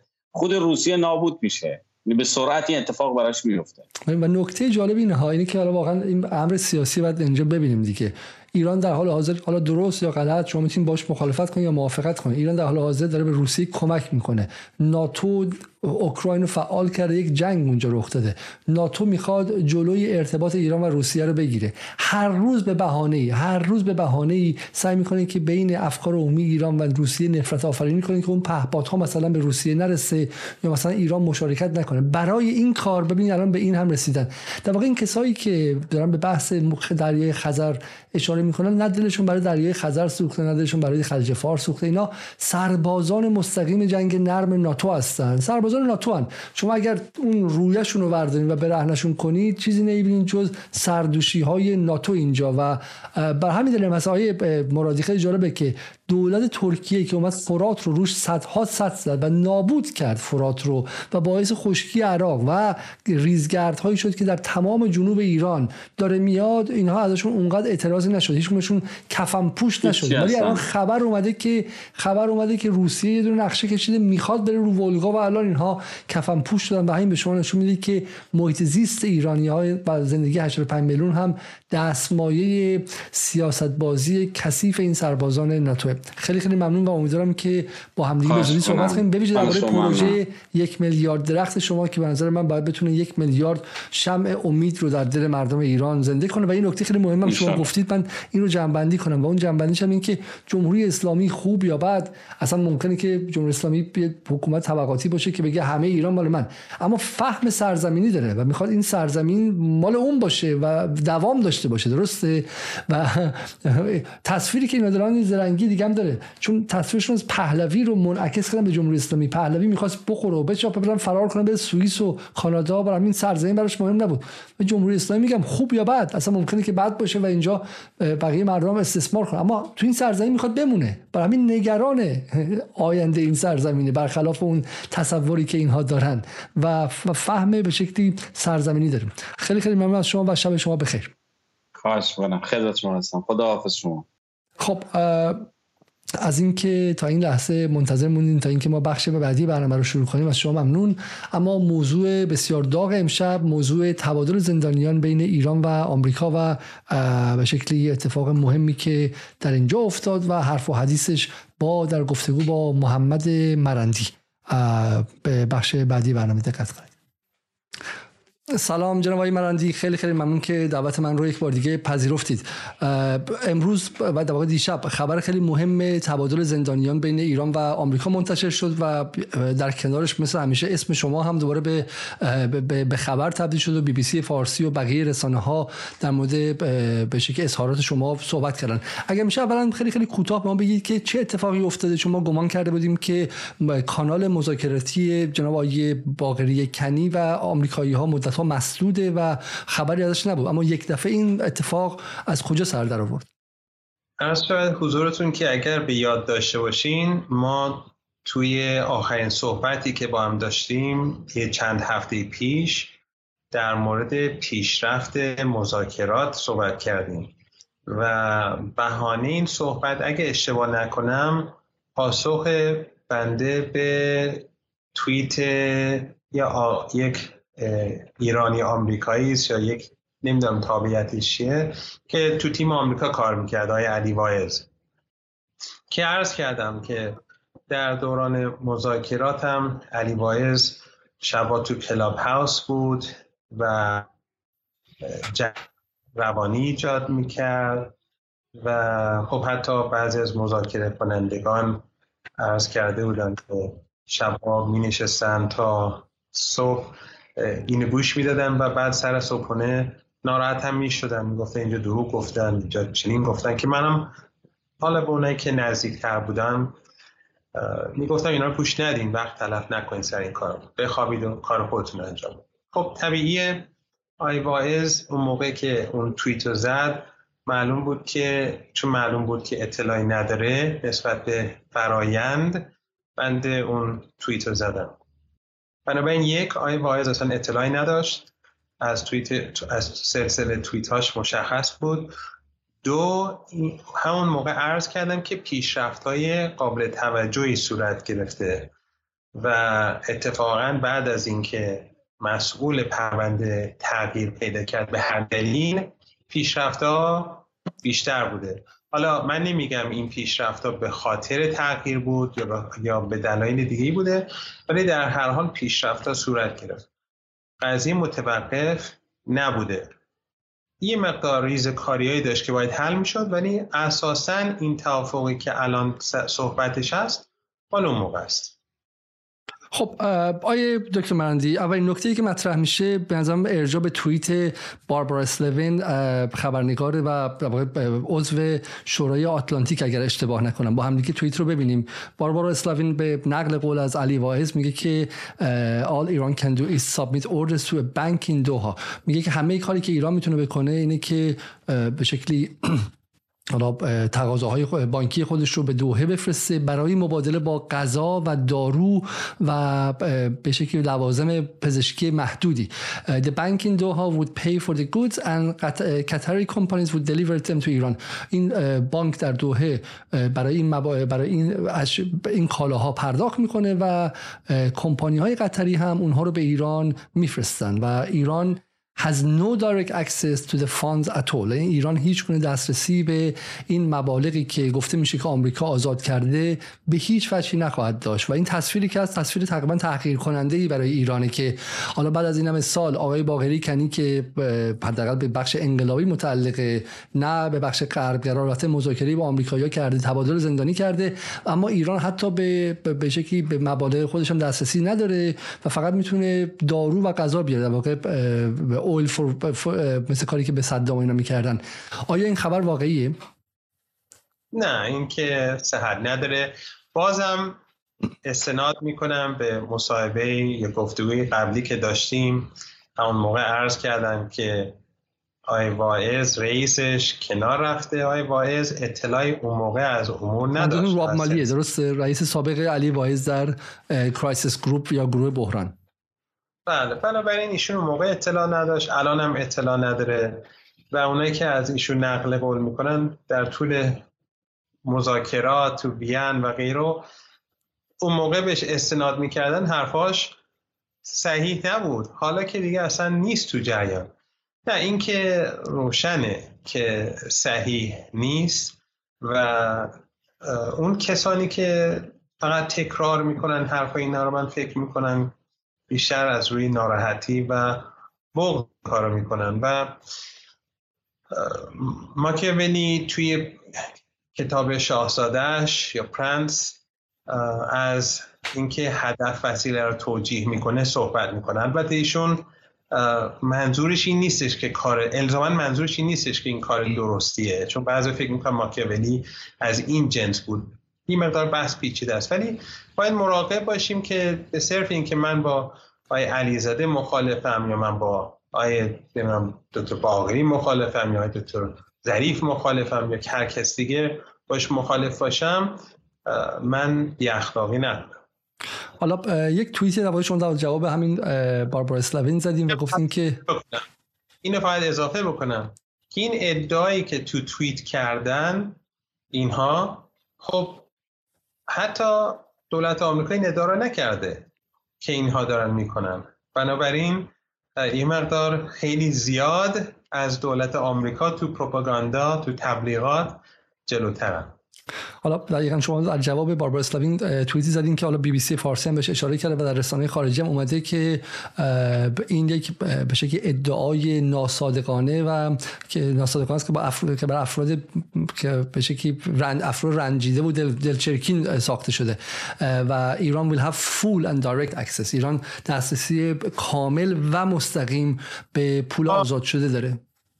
بله کامل. حتی حتی اون پولی که برای جابجایی باید هزینه بشه برای جابجایی پول از سئول به نهایتا به حسابایی که در دسترس ایران هست اونها رو ایران قبول نکرده پرداخت بکنه و دیگران پرداخت می‌کنه. یه خبر دیگه که اومد و باز هم اینجا از شما نقل قول شده در رسانه های اصلی این بود که شما فرمودین که ساوت کره played no role in releasing stolen Iranian assets.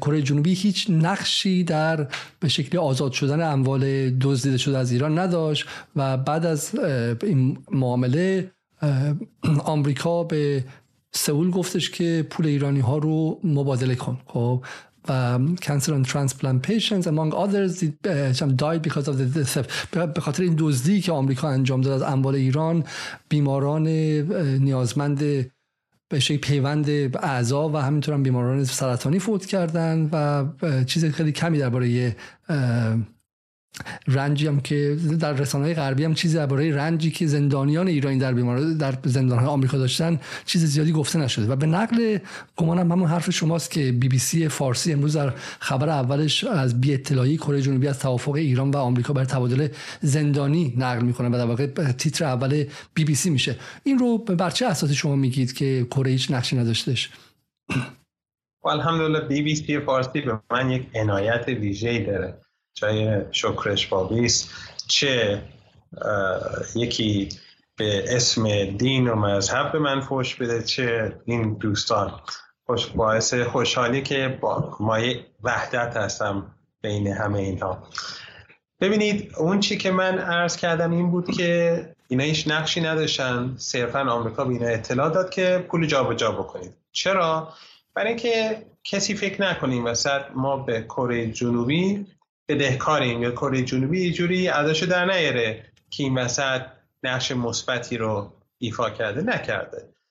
این توافقی بود که به اصطلاح صورت گرفته. آمریکایا توش دخیل بودن ایرانیا توش دخیل بودن کره توش دخیل نبودن. این خیلی بحث ساده ایه حالا در جواب به شکل این بحث شما یکی از اعضای رسانه‌ای تیم جناب محمد جواد ظریف آقای هادی محمدی میگه که همین به شما اشاره می‌کنه که کروج هیچ نقشی نداشت و میگه که این در پانوش میگه این همون ماجرای کت خدا نبود که روحانی ده سال قبل گفت و دوستان تا همین اواخر نفهمیده بودن چی گفته و مسخره می‌کردن.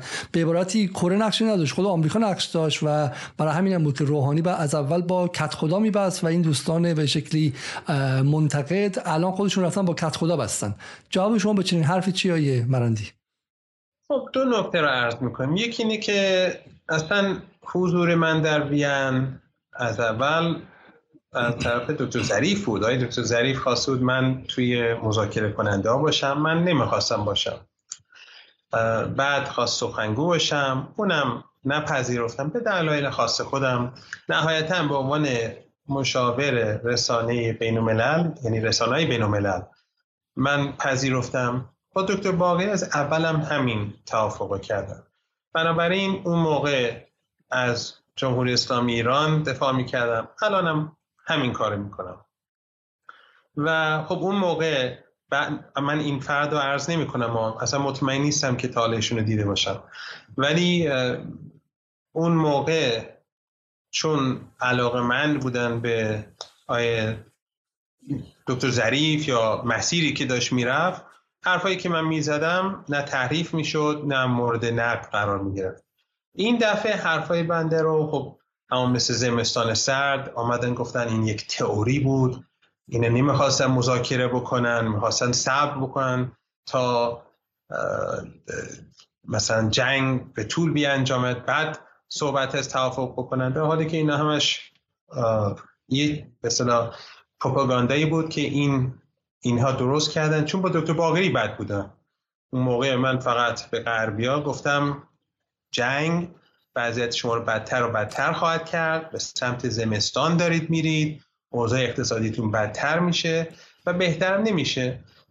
و الانم میگم بدتر و بدتر میشه و من یه بار یک پیامی که یکی از بزرگان غربی به من داده بود که قبل از مصاحبه قبلیمون بهتون براتون فرستادم که حرف من تایید کرد. گفت اون من یاد اون حرف اون موقع افتادم.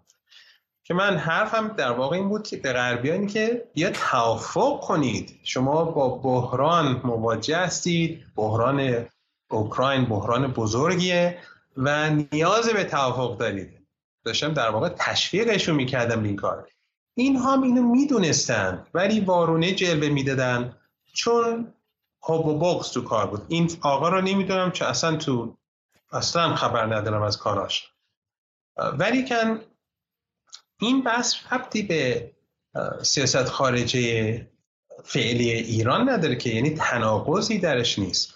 سیاست خارجی جمهوری اسلامی ایران در دولت فعلی اینه که ایران به, به منطقه پیرامون توجه ویژه‌ای بکنه به همسایگان آسیا کشور روسیه کشور هند کشور چین در حال رشدن قدرتمند شدن کشور غربی ضعیفتر شدن کشور آفریقای لاتین آفریقا اینا ظرفیت هایی هستن که ما باعثی از این ظرفیت ها بیشتر استفاده بکنیم تا وابستگیمون به غرب کمتر بشه که سر میز مذاکره قدرتمندتر باشیم.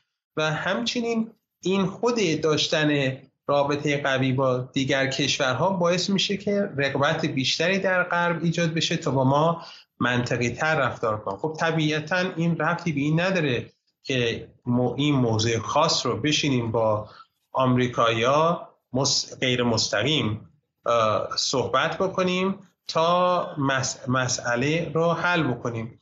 الانم این پول که جابجا جا شده سالها قبل این پول خرج شد تو ایران و باید خوشحال باشن همه دوستان که این پول داره به اصطلاح میاد دست بانک مرکزی تا سیاست های تنظیم بازار رو بتونه بهتر انجام بشه توسط دولت.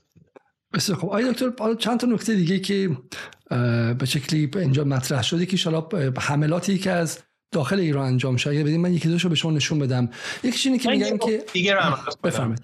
ببینید واقعیت اینه که هر چی زمان داره میره جلو آمریکایی ها آمریکایی ها و اروپایی ها گرفتاریشون داره بیشتر میشه. تنش های داخل آمریکا. همینجوری که سه بار با هم صحبت کردیم. هر کسی این سه تا گفتگو رو مرور بکنه می‌بینه که همه حرفا تا اونجا که یادمه دقیق بوده. وضعیت داخل آمریکا پیچیده تر و پیچیده تر داره میشه. واردش نمیشم. وضع اقتصادی همونی که می‌بینیم خودشون هم دارن میگن شرایط داره بدتر میشه. وضع آلمان به طور خاص بسیار پرچالشه. و جنگ اوکراین و بحرانی که این برای اروپا به وجود آورده و هیچ کس پوشیده نیست. هر چند ما جلوتر بیم هر روزی که این جنگ اون روز دفعه اول که صحبت کردیم عرض هر روزی که این جنگ طولانی تر باشه وضعیت غرب بدتر میشه. بنابراین نیاز غرب به این هست الان که گرفتاریشون با ایران رو محدود بکنن که تمرکز بیشتری بکنن روی توی جبهه های دیگه ای که دارن. و این برای ما فرصت های خوبی رو به وجود آورده که این توافق مثلا این رو ثابت می‌کنه. حالا هر چقدر دوستان بخوان بگن یه چیزی دیگه بوده یه شعبده بازی بکنن و بگن اصلا توافق بد بکنن چیزی رو عوض نمی‌کنه. مثل بحث سعودی و ایران. اینا می‌گفتن ایران عقب نشینی کرد. خود سعودی ها از چینیا خواستن. بعد سعودی اون شرط اصلی که مانع تجدید رابطه بود و حذف کردن تو پکن که ایران تو مسئله یمن تصمیم می‌گیره ورود پیدا بکنه. ایران نپذیرفت. نهایتا نهایتا هم رابطه برقرار شد بدون که اون پیش شرط سعودیا توسط ایران پذیرفته بشه. خب اینا رو دوستان بپذیرن. بخیر هنر هنر رسانه اینه که به شما میگه که ماست سفید رو ببین و من میگم سیاهه و اگر شما بگی نه سفیده بالاخره می‌تونه قانعت کنه که سیاهه. اگر نه اشاره به این می‌کنه که مرندی متولد آمریکاست. علیزاده چرا انگلیس زندگی می‌کنه و بالاخره بعد از یه مدت شما تسلیم میشه و میپذیری که ما سیاهه و واقعا میگم حالا نقد های خیلی زیادی به دولت رئیسی هستش اما واقعا اینکه تونسته این مذاکره رو انجام بده پول ایران رو آزاد کنه حالا هنری نیست وظیفه دولت رئیسی بوده اصلا به عنوان دولت ایران نماینده مردم ایران لطفی هم نکرده وظیفش بوده و ولی این رو هم ما بخوایم معکوس کنیم نشونه واقعا یه حب و بغض عجیبیه که اصلا خارج از هر گونه رفتار ملیه. فکر می‌کنم روایت از حضرت مسیح باشه علیه السلام که با اطرافیانشون داشتن جایی می‌رفتن بعد سگی رو دیدن بعد هر کدوم از اینا مسخرش کردن یا زشتیش گفتن بعد حضرت فرمودن چه دندونهای زیبایی داره یا سفیدی داره. حالا دقیق یادم نیست معصومم هستن باید احتیاط کنم ولی دوستان لاقل این دندونا رو مورد توجه قرار بدن بد نیست. حالا امیدوارم که برای این مسئله که زدین براتون حرف در نیارن. آیا دکتر خانم سارا معصومی میگن که ایران در مقابل اشاره می‌کنه به داستان 26 دی 1994 میگه که ایران در مقابل چهار زندانی دو تابعیتی ایران آمریکایی یک هفته میلیارد پول نقد گرفت رفع تحریم تحریم بانک سپاه گرفت آزادی 21 ایرانی را زندانی آمریکا گرفت. حسین طایب بعدها درباره این توافق گفت که در این ماجرا سیاست خارجی با سیاست امنیتی تلفیق و مبادله خوبی انجام شد.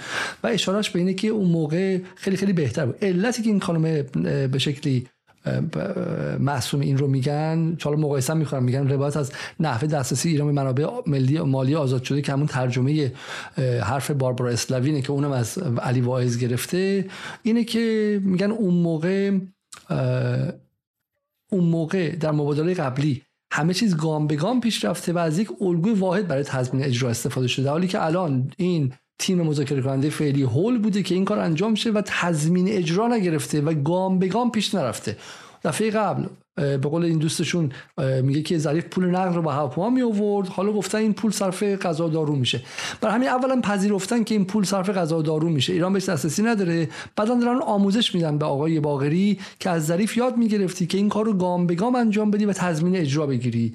شما جوابتون به این سطح از به شکلی حرفایی که در فضای رسانی امروز زده شد چیه؟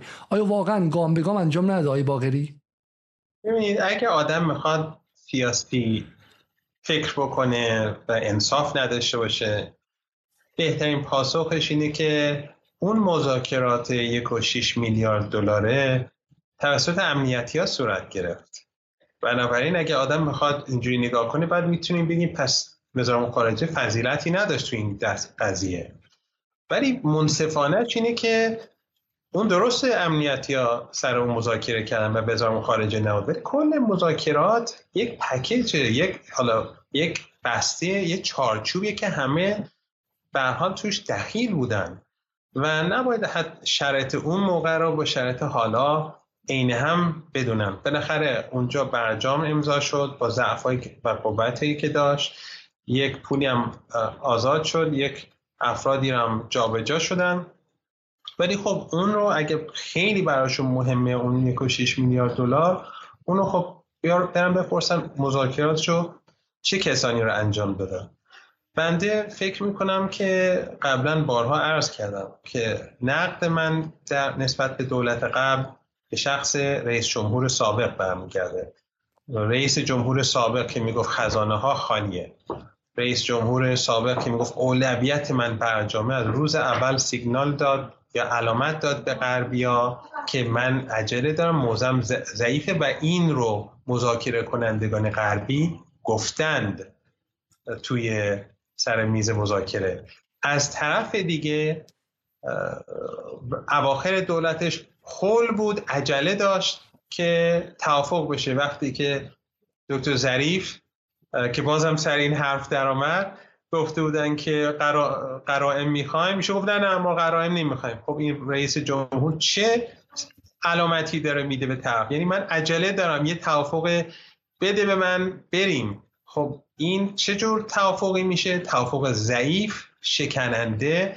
و نهایتا دیدیم که برجام اجرا نشد. ولی دکتر ظریف تلاش خودشو کرد. دکتر باقری هم تلاش خودشونو می‌کنن. و الان هم این زندانیا تا همه چیز حل و فصل نشه و شفاف نشه جابجا جا نمیشن. خیال همگی راحت تا پول ها دست ایران نرسه و تا زندانیان ایرانی آزاد نشن زندانیان طرف مقابل آزاد نمیشن. ولی یه چیز که من تو توییت نوشتم که من خوبه که چهار تا جوون اگه تماشا می‌کنن توجه نسبت بهش توجه کنن. ببین غربیا همش نسبت به اون چهار پنج تا زندانی خودشون حساسن. اسماشون هی تکرار می‌کنن عکساشون رو می‌ذارن. ولی هیچ وقت غربیا چیزی راجع به زندانیان ما نمیگن. یا پول رو یه جوری حرف میزن که ما آزاد کردیم یه محبتی کردیم به ایرانیان. اون پولی که از مردم ایران دریک کردن دزدی بوده و باعث مرگ و میر شده. باعث این شد که خیلی شغلاشون از دست دادن. این جنایت بوده غیر قانونی هم بوده. ولی رسانه غربی که مثلا آزاد هستن اصلا بین من تازه احتیاط کردم گفتم کم توجه کردم ولی هیچ توجهی نکردن رسانه عمدهشون. خب آقای دکتر یه نکته که یه نکته که گفته شده اینه که ایران اگر الان توافق شده و به خاطر همزمانی قضیه به خاطر ورود F35 ها F16 ها و همینطور هم تکاوران آمریکایی به به منطقه است. یعنی به شکلی سنبه پرزور بوده. آمریکا درست در دو سه هفته گذشته به شکلی تحرکات نظامی انجام داد و جمهوری اسلامی هم عقب رفت و دست و برد بالا و زندانی آمریکا رو بهشون تحویل داد. این نگاه رو چی بهش جواب می‌دید چون میگن امروز من توییتر که باز کردم از 17 جهت داشت همینجوری حمله می‌شد به این تبادلات و به این معامله ایران و هر کسی یه چوب برداشته بود که باغری و دولت رئیسی و به شکل ایران رو باش بزنه. و یکی از چوبام این بود. این بود که بالاخره جمهوری اسلامی ترسید و جمهوری اسلامی فقط با زور عقب میره. آمریکا که F35 آورد و تکاوران آورد عقب رفته جمهوری اسلامی. ببینید همیشه باید سند باشه دیگه. مثلا کسی که میاد میگه به فرض مرندی عضو هیئت مؤسس فلان دانشگاه است باید سند بیاره. اگه سند نیست پس معلومه دروغ میگه. اگه بگه مثلا مرندی غیر قانونی سفر خارج از کشور رفته باید سند بیاره. اگه نداشته باشه دروغ میگه. سند اینجا چیه؟ گفتگوی بنده و جنابانی چندین هفته قبله. توافق پیشرفت انجام شد. یه سری گیر، گیرهای کوچیکی داشت. شما می‌خوای خونه بخرید. می‌خوای خونه بفروشید. می‌خوای یک سفر برید. هزار یک کار کوچیک ریزمیز داره که باید حل بشه. ما که به اونها اعتماد نداریم. بنابراین باعثی مطمئن باشیم که همه چیز درست حل و فصل بشه. فردا یک ابهامی تو متن نباشه که با اونا با استفاده از این ابهام همون کاری رو بکنن که بعد از 2015 کردن سر برجام از همین چیزا سو استفاده کردن که ما رو گرفتار کردن. بنابراین یک ریز کاریایی مونده بود ولی اصل اصل قضیه اون موقع با هم صحبت کردیم. هر کس تردید داره بره مصاحبه بنده را با حضرت عالی رو یا گفتگوی بنده را با حضرت عالی رو مال چندین هفته قبل نگاه کنه. این همونه. اون موقع این پیشرفت صورت گرفته. ریز کاریاش حل و فصل شده, آقای دکتر باقری و دیگران که باش همکاری کردن که خیلیشون همون افرادی که با دکتر ظریف کار کردن. مسئله رو به به به جایی رسوندن که این تبادل انجام بشه. یعنی من خیلی خوشحال شما نمیگی که برنامه رو لایک کنیم اما تبلیغی که برای جدال کردین چون درجه یک بود. یعنی اگر می‌خواید از اخبار چهار هفته دیگه آگاه باشین جدال رو ببینید. به جای اینکه بی بی سی و لایک بکنید لایک. لایک نمی‌خواد دیگه. نه وقتی شما دارین میگی که من هر چیزی که الان اتفاق اگه الان شما برنامه چهار هفته پیش جدال دیده بودی می‌دونستی که امروز 6 میلیارد آزاد میشه و به زودی هم دلار ارزون میشه. دیگه تبلیغ از این بهتر چی می‌خوای دکتر؟ خب حالا از شوخی گذشته بریم سر یک نکته خیلی مهم. این پیش بود. فکر کنم 5 6 هفته 5 6 هفته پیش بود. شما همون موقع دقیقا این نکته رو گفتید. آیا دکتر ببینید در حالی که در ایران به شکلی همه جوره دارن می‌زنن که پول میگم. نه بهتون میگم. آمریکایی ها می‌دونن غربی ها می‌دونن کشور منطقه می‌دونن که آمریکا در شرایطی نیستش که با ما در جنگ نظامی بکنه. برن یه نگاهی به اوکراین بکنن وضعیت اروپا رو ببینن. شرایط امروز مثل شرایط چند سال پیش نیست. چند سال پیش که شرایطشون بهتر بودن بودم جرأت نکردن به کشور تعرض کنن وقتی که پهباد رو ایران زد آمریکا چه واکنشی نشون داد؟ ولی در هر حال سند اینه که بنده و جنابالی 5 هفته پیش راجع این موضوع و پیشرفت کار که اون پیشرفتها بعد از کنار رفتن مسئول اصلی پرونده طرف آمریکایی صورت بله. حالا پدرام سلطانی به شما جواب میده میگه اشاره می‌کنم به خبری که دیروز میگه پاکستان احساس خط لوله گاز ایران رو به دلیل تحریم های آمریکا متوقف کرد. عراق امکان پرداخت پولهای ایران را ندارد. با هر کشوری برای آزادسازی پولهای کشور مذاکره می‌کنند ظرف 24 ساعت با تذکر آمریکا منتفی می شود تسلط آمریکای رو به افول بر سرنوشت اقتصاد ایران بیش از دولت مقتدر رئیسی است. این رو دو روز پیش نوشته. جواب شما به این چیه ببین این دوستان فکر نمی‌شناسم طرف بازم رئیس اتاق بازرگانی تهران بود جز چهرهای معروف منتقد جمهوری اسلامی و به شکلی جز بازرگانان شناخته شده است.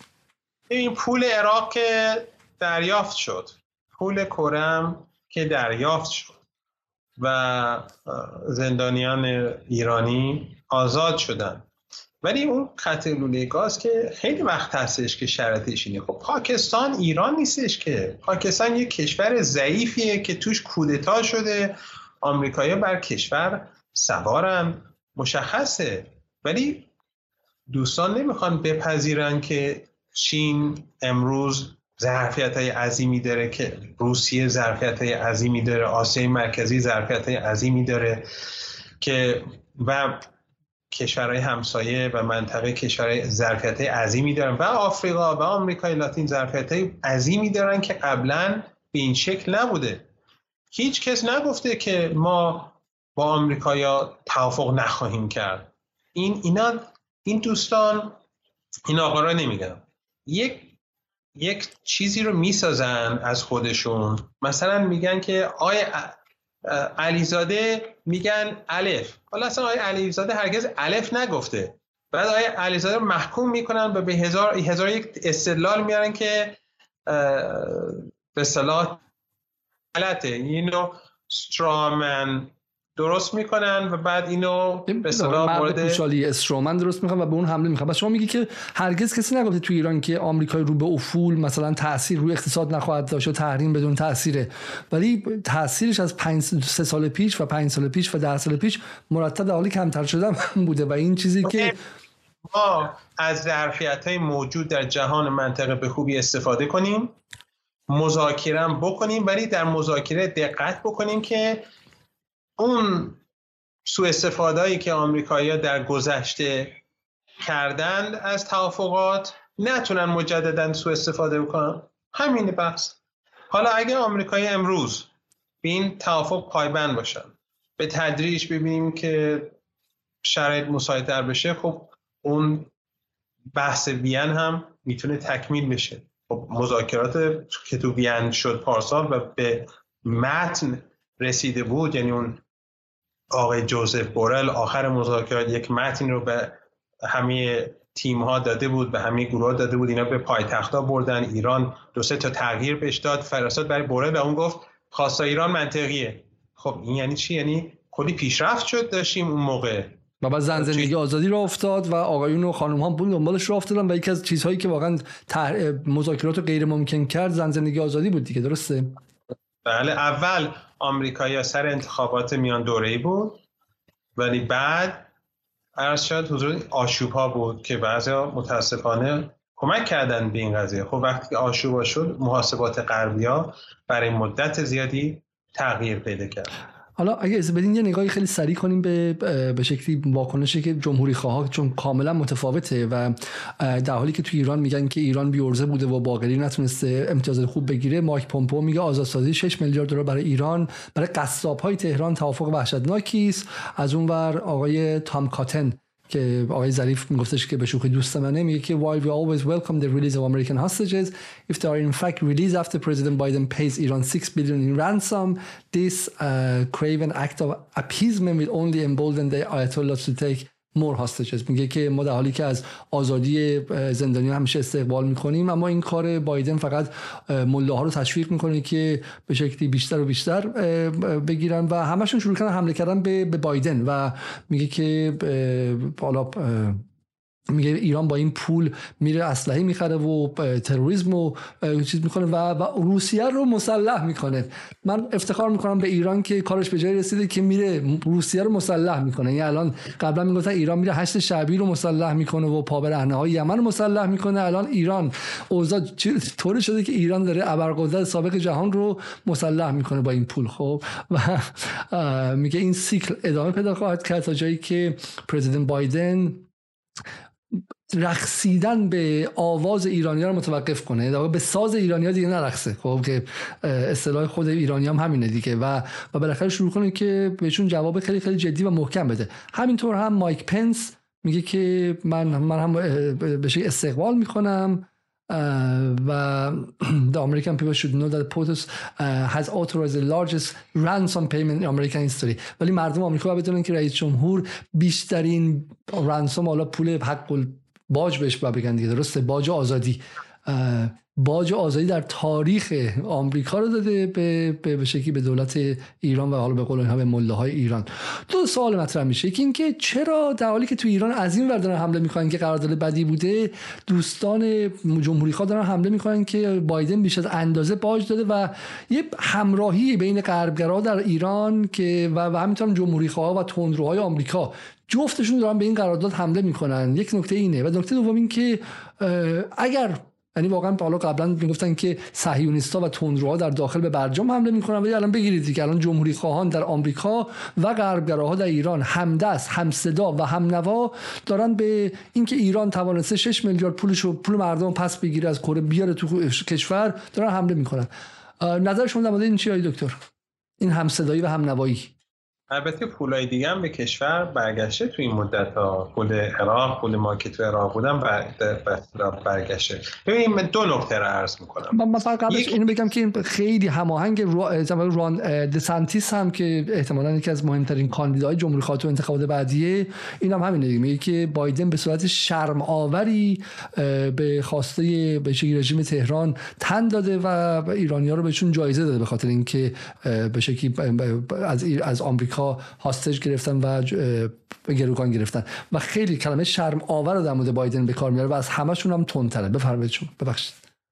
ببینید دو مطلب هست یا دو سه مطلب. یکی اینه که یه عده مثل که مثلا به امثال باربسلون و دیگران اطلاعات دروغی میدن یا اینکه حالا یا خودشون هم می‌دونن راست نیست یا نمی‌دونن یا نمی‌دونن که خود اینها خبر دارن نه. ولی بالاخره الان تو داخل آمریکا تنش ها بسیار بالاست. دادگاه ترامپ هست وضعیت داخلی آمریکا خوب نیست. بایدن هم که وضعیت جالبی اصلا نداره. جنگ اوکراین هم بد پیش میره. خب نگرانم. بنابراین یه عده میان یه سری دروغایی رو میگن برای اینکه راجع به توافق برای اینکه بایدن ضعیف ظاهر نشه. حتی بسیاری از جمهوری ها و اونی که ضد ترامپن دارن سعی می‌کنن که از بایدن حمایت بکنن در برابر ترامپ. این یک مطلب. مطلب دوم اینه که ما بایستی در نظر داشته باشیم که درسته که کاتن و دیگران میگن که این توافق خیلی بدی بود برای آمریکا و این نشان می‌تونه نشانایی باشه که این توافق خوبی بود برای کشور. ولی انتصاب هم داشته باشیم که در زمانی که دکتر ظریف هم وزیر امور خارجه بودن بعضی تو آمریکا همین حرفا رو می‌زدن گفتن باج دادیم چنین دادیم و چنان دادیم. بنابراین اصلا من اولا باید مجددا به از همه به عنوان شهروند. شما که سمتی ندارم تو کشور. الحمدلله که همه جور توهین و اهانت به من از طرفهای مختلف میشه. اینا می‌تونن با هم به صلاح بسیج اساتید دانشگاه تهران و این دوستان همگی با هم یه جشنی هم بگیرن. دکتر باقری بسیار زحمت کشیدن. آدم بسیار مؤمن و توانمندیه و این رو نشون داده. آقای دکتر ظریف هم آدم بسیار باهوشی و تلاش زیادی برای کشور کردن و در حوزه دیپلماسی عمومی که فوقالعاده قویان و آمریکایا حرفاشون برای بنده حجت نیست. یعنی چه بایدن بگه چه ترامپ بگه چه هر کسی دیگه وقتی که رسانه آمریکایی از این از در مورد تبادل صحبت می‌کنن میگن یه سری بیگناه و ایران گرفته و ما آزادشون کردیم. اصلا به هیچ عنوان هر کس تو ایران بازداشت میشه همین الحمدلله بیگناه هم اصلا نه جاسوس تو این کشور هیچ وقت وجود داشته.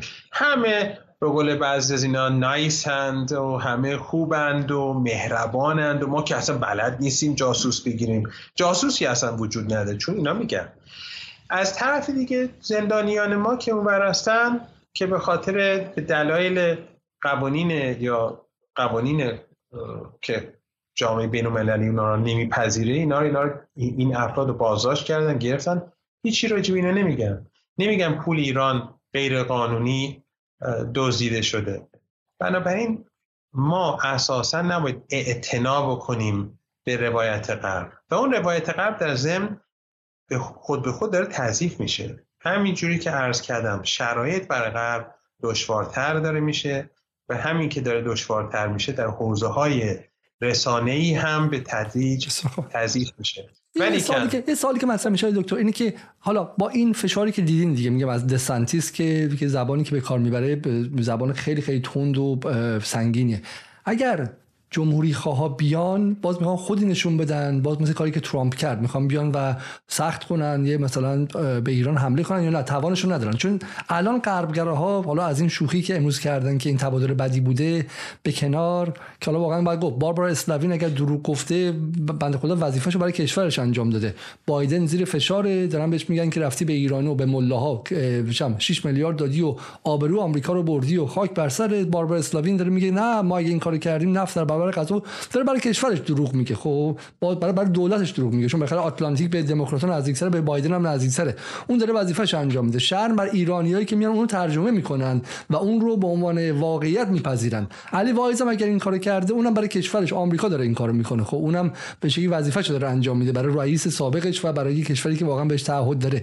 ولی تو ایران شرم بر کسایی که میان و این دروغی که اونا از رو اجبار گفتن ترجمه می‌کنن اما سوالی که مطرح میشه و اگه واقعا غربگراهای ایرانی خورده جدیتر باشن از این حالت کاریکاتوری بیان بیرون که واقعا زشته. حرف منطقی که می‌تونن بزنن این که آیا ایران نباید تا قبل از اینکه بایدن بره یا کار به انتخابات بکشه یه مقدار مذاکرات با آمریکا رو بیشتر کنه چون اگر جمهوری خواه بیان باز به نظر میاد که سیکل تنش بین آمریکا و ایران بیشتر میشه. یا اینکه نه شما معتقدی که این آمریکا دیگر توان تنش با ایران نداره کلا. ببینیم فرق نمی‌کنه کی سر کار باشه یا نباشه. مهم اینه که توافقی که صورت می‌گیره توافقی باشه که طرف مقابل مجبورش اون اجرا بکنه. جوزف بورل اون مصاحبه رو می‌کنه. خب اون متحد ما که نیست متحد آمریکاست بنابراین هر فردی که یه ذره انصاف داشته باشه اگه یادتون باشه آقای دکتر باغری یک نشستی با یه سری خبرنگارای خاصی محدودی داشت که متاسفانه درزش دادن که ایشون توضیح داد که چه اتفاقاتی افتاد چی قراره بگیریم و چی قراره بدیم. چرا این کار کرد؟ اون شاید تقصیر من بوده. فکر کنم تو یکی از مصاحبه قبلی عرض کردم. چون من گفتم که تو 2015 رو دستی خوردیم. آمریکایا fact sheet داده بود روز توافق. بعد همه رسانه از اون استفاده کرد من گفتم خوبه قبل از اینکه توافق صورت بگیره آقای دکتر باقری آماده بکنن خبرنگار رو که اطلاعات داشته باشن که تا توافق صورت گرفته اولین خبرها رو فورا ما بزنیم که روایت طرف غربی حاکم نشه. شما شما نمی‌دونید خبرنگارای ایرانی غربگرا اغلب مثل خبرنگارای آمریکایی نیستن که سرباز کشورشون محسوب میشن چون با همه نقدی که به آمریکا هست ولی خبرنگار نیویورک تایمز و واشنگتن پست مثل خبرنگاران راوی روایت فتحن درسته کروات می‌زنن و چه لیوان شراب دستشونه ولی همشون سربازن. سرباز CIA و FBI هم و واسه اونا کار می‌کنن درسته؟ شما می‌دونید واشنگتن پست بدون بدون مشورت با دولت آمریکا آب نمی‌خوره. حتی خبر مثلا ابو غریب رو نیویورک تایمز یک سال منتشر نکردش درسته؟ آزادی بیان که حالا شوخیه که. ولی خبرنگار ایرانی از در سخنرانی با صحبت با آقای باقری میاد بیرون بلافاصله اون رو در اختیار همه رسانه ها میده و leak می‌کنه و و درس میده. حالا امیدوارم که این برای شما هم درسی شده باشه آقای مرندی. انشالله که انشالله که اشتباه بوده و دلیل دیگه ای داشته. ولی در هر حال ارزم این بود که این همش نشون میده که ما در آستانه توافق بودیم یا ما فکر همه علائم نشون میده که قریب الوقوع است توافق. و اگر این دولت دولت بعد حاضر باشه که کاغذی رو یعنی دولت آمریکا کاغذی رو امضا بکنه که ما اطمینان ایران اطمینان داشته باشه که به اون عمل خواهد کرد توافق صورت می‌گیره. ولی چین دولت باشه تو آمریکا؟ چی دولت بعد دیگه ای آمریکا در ضعیفتر میشه.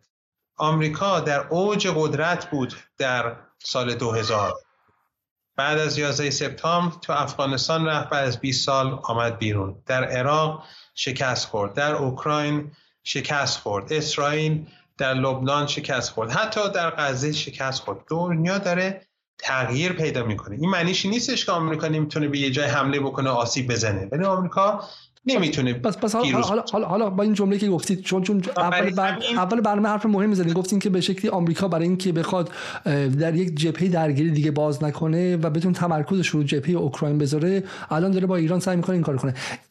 خیلی خیلی سریع اگر میشه یکی دو دقیقه. آمدن F35 F16 ها. آمدن F35 F16 ها و تکاوران رو پس شما چجوری به خلیج فارس توجیه می‌کنید؟ اولا این چیزیست که الان دارن تو واشنگتن میگن. یعنی تو خود واشنگتن تو تینک تنک های مختلف تو اتاق فکرهای مختلف در این حرفا رو می‌زنن. ثانیا در گذشته تعداد نیروهایی که آمریکایی تو خلیج فارس داشتن بسیار بیشتر از این حرفا بود. خیلی بیشتر از این حرفا بود. اون موقع نه جنگ اوکراین بود ما هم این قدرت نظامی که امروز هستیم که اونا ادعا می‌کنن ما داریم به روسیه سلاح میدیم اون موقع در این حد نبودیم. حالا به روسیه سلاح میدیم یا نمیدیم یه بحث دیگه ایست من نظامی نیستم. ولی آمریکا اون موقع قدرتمندتر بودن حضورشون بسیار پررنگتر بوده. الان آمریکایی‌ها ضعیفتر هستن به نسبه و ما از نظر نظامی قدرتمندتریم و کشورهای منطقه رابطهشون با ما متفاوته از گذشته. کشورهای طرف خلیج فارس. من می‌دونم که شما الان مصاحبه دیگه هم داریم و باید برید فقط ولی حیفه که با همدیگه یک صحنه رو با همدیگه نبینیم. من می‌خوام ریاکشن شما رو به این تکه از برنامه جذاب و دوست داشتنی به شکلی ایران اینترنشنال ببینم واقعا. همین الان مایک معاون پیشین رئیس جمهوری آمریکا توییتی زده و گفته در حالی که من از آزادی گروگانهای آمریکا استقبال می‌کنم مردم آمریکا باید بدونن که رئیس جمهوری بایدن بزرگترین پرداخت باج در تاریخ آمریکا رو به ملاها در تهران صادر کرده. بنابراین در تایید همین چیزی که شما دارید میگید چاقوی دولبه می‌تونه برای او باشه. اگر قرار باشه هر دو تابعیتی که وارد ایران میشه دستگیر بشه و بعد در ازای اون پول پرداخت بشه خب این باعث اصطلاحا باعث بدعادتی در جمهوری اسلامی و حتی سایر کشورها می‌تونه بشه و عملا پاداش دادن به این قضیه است. واقعیت این هستش که دولت آمریکا وظیفه خودش می‌دونه که جان شهروندانش رو نجات بده و برای این کار با شیطان هم معامله می‌کنه.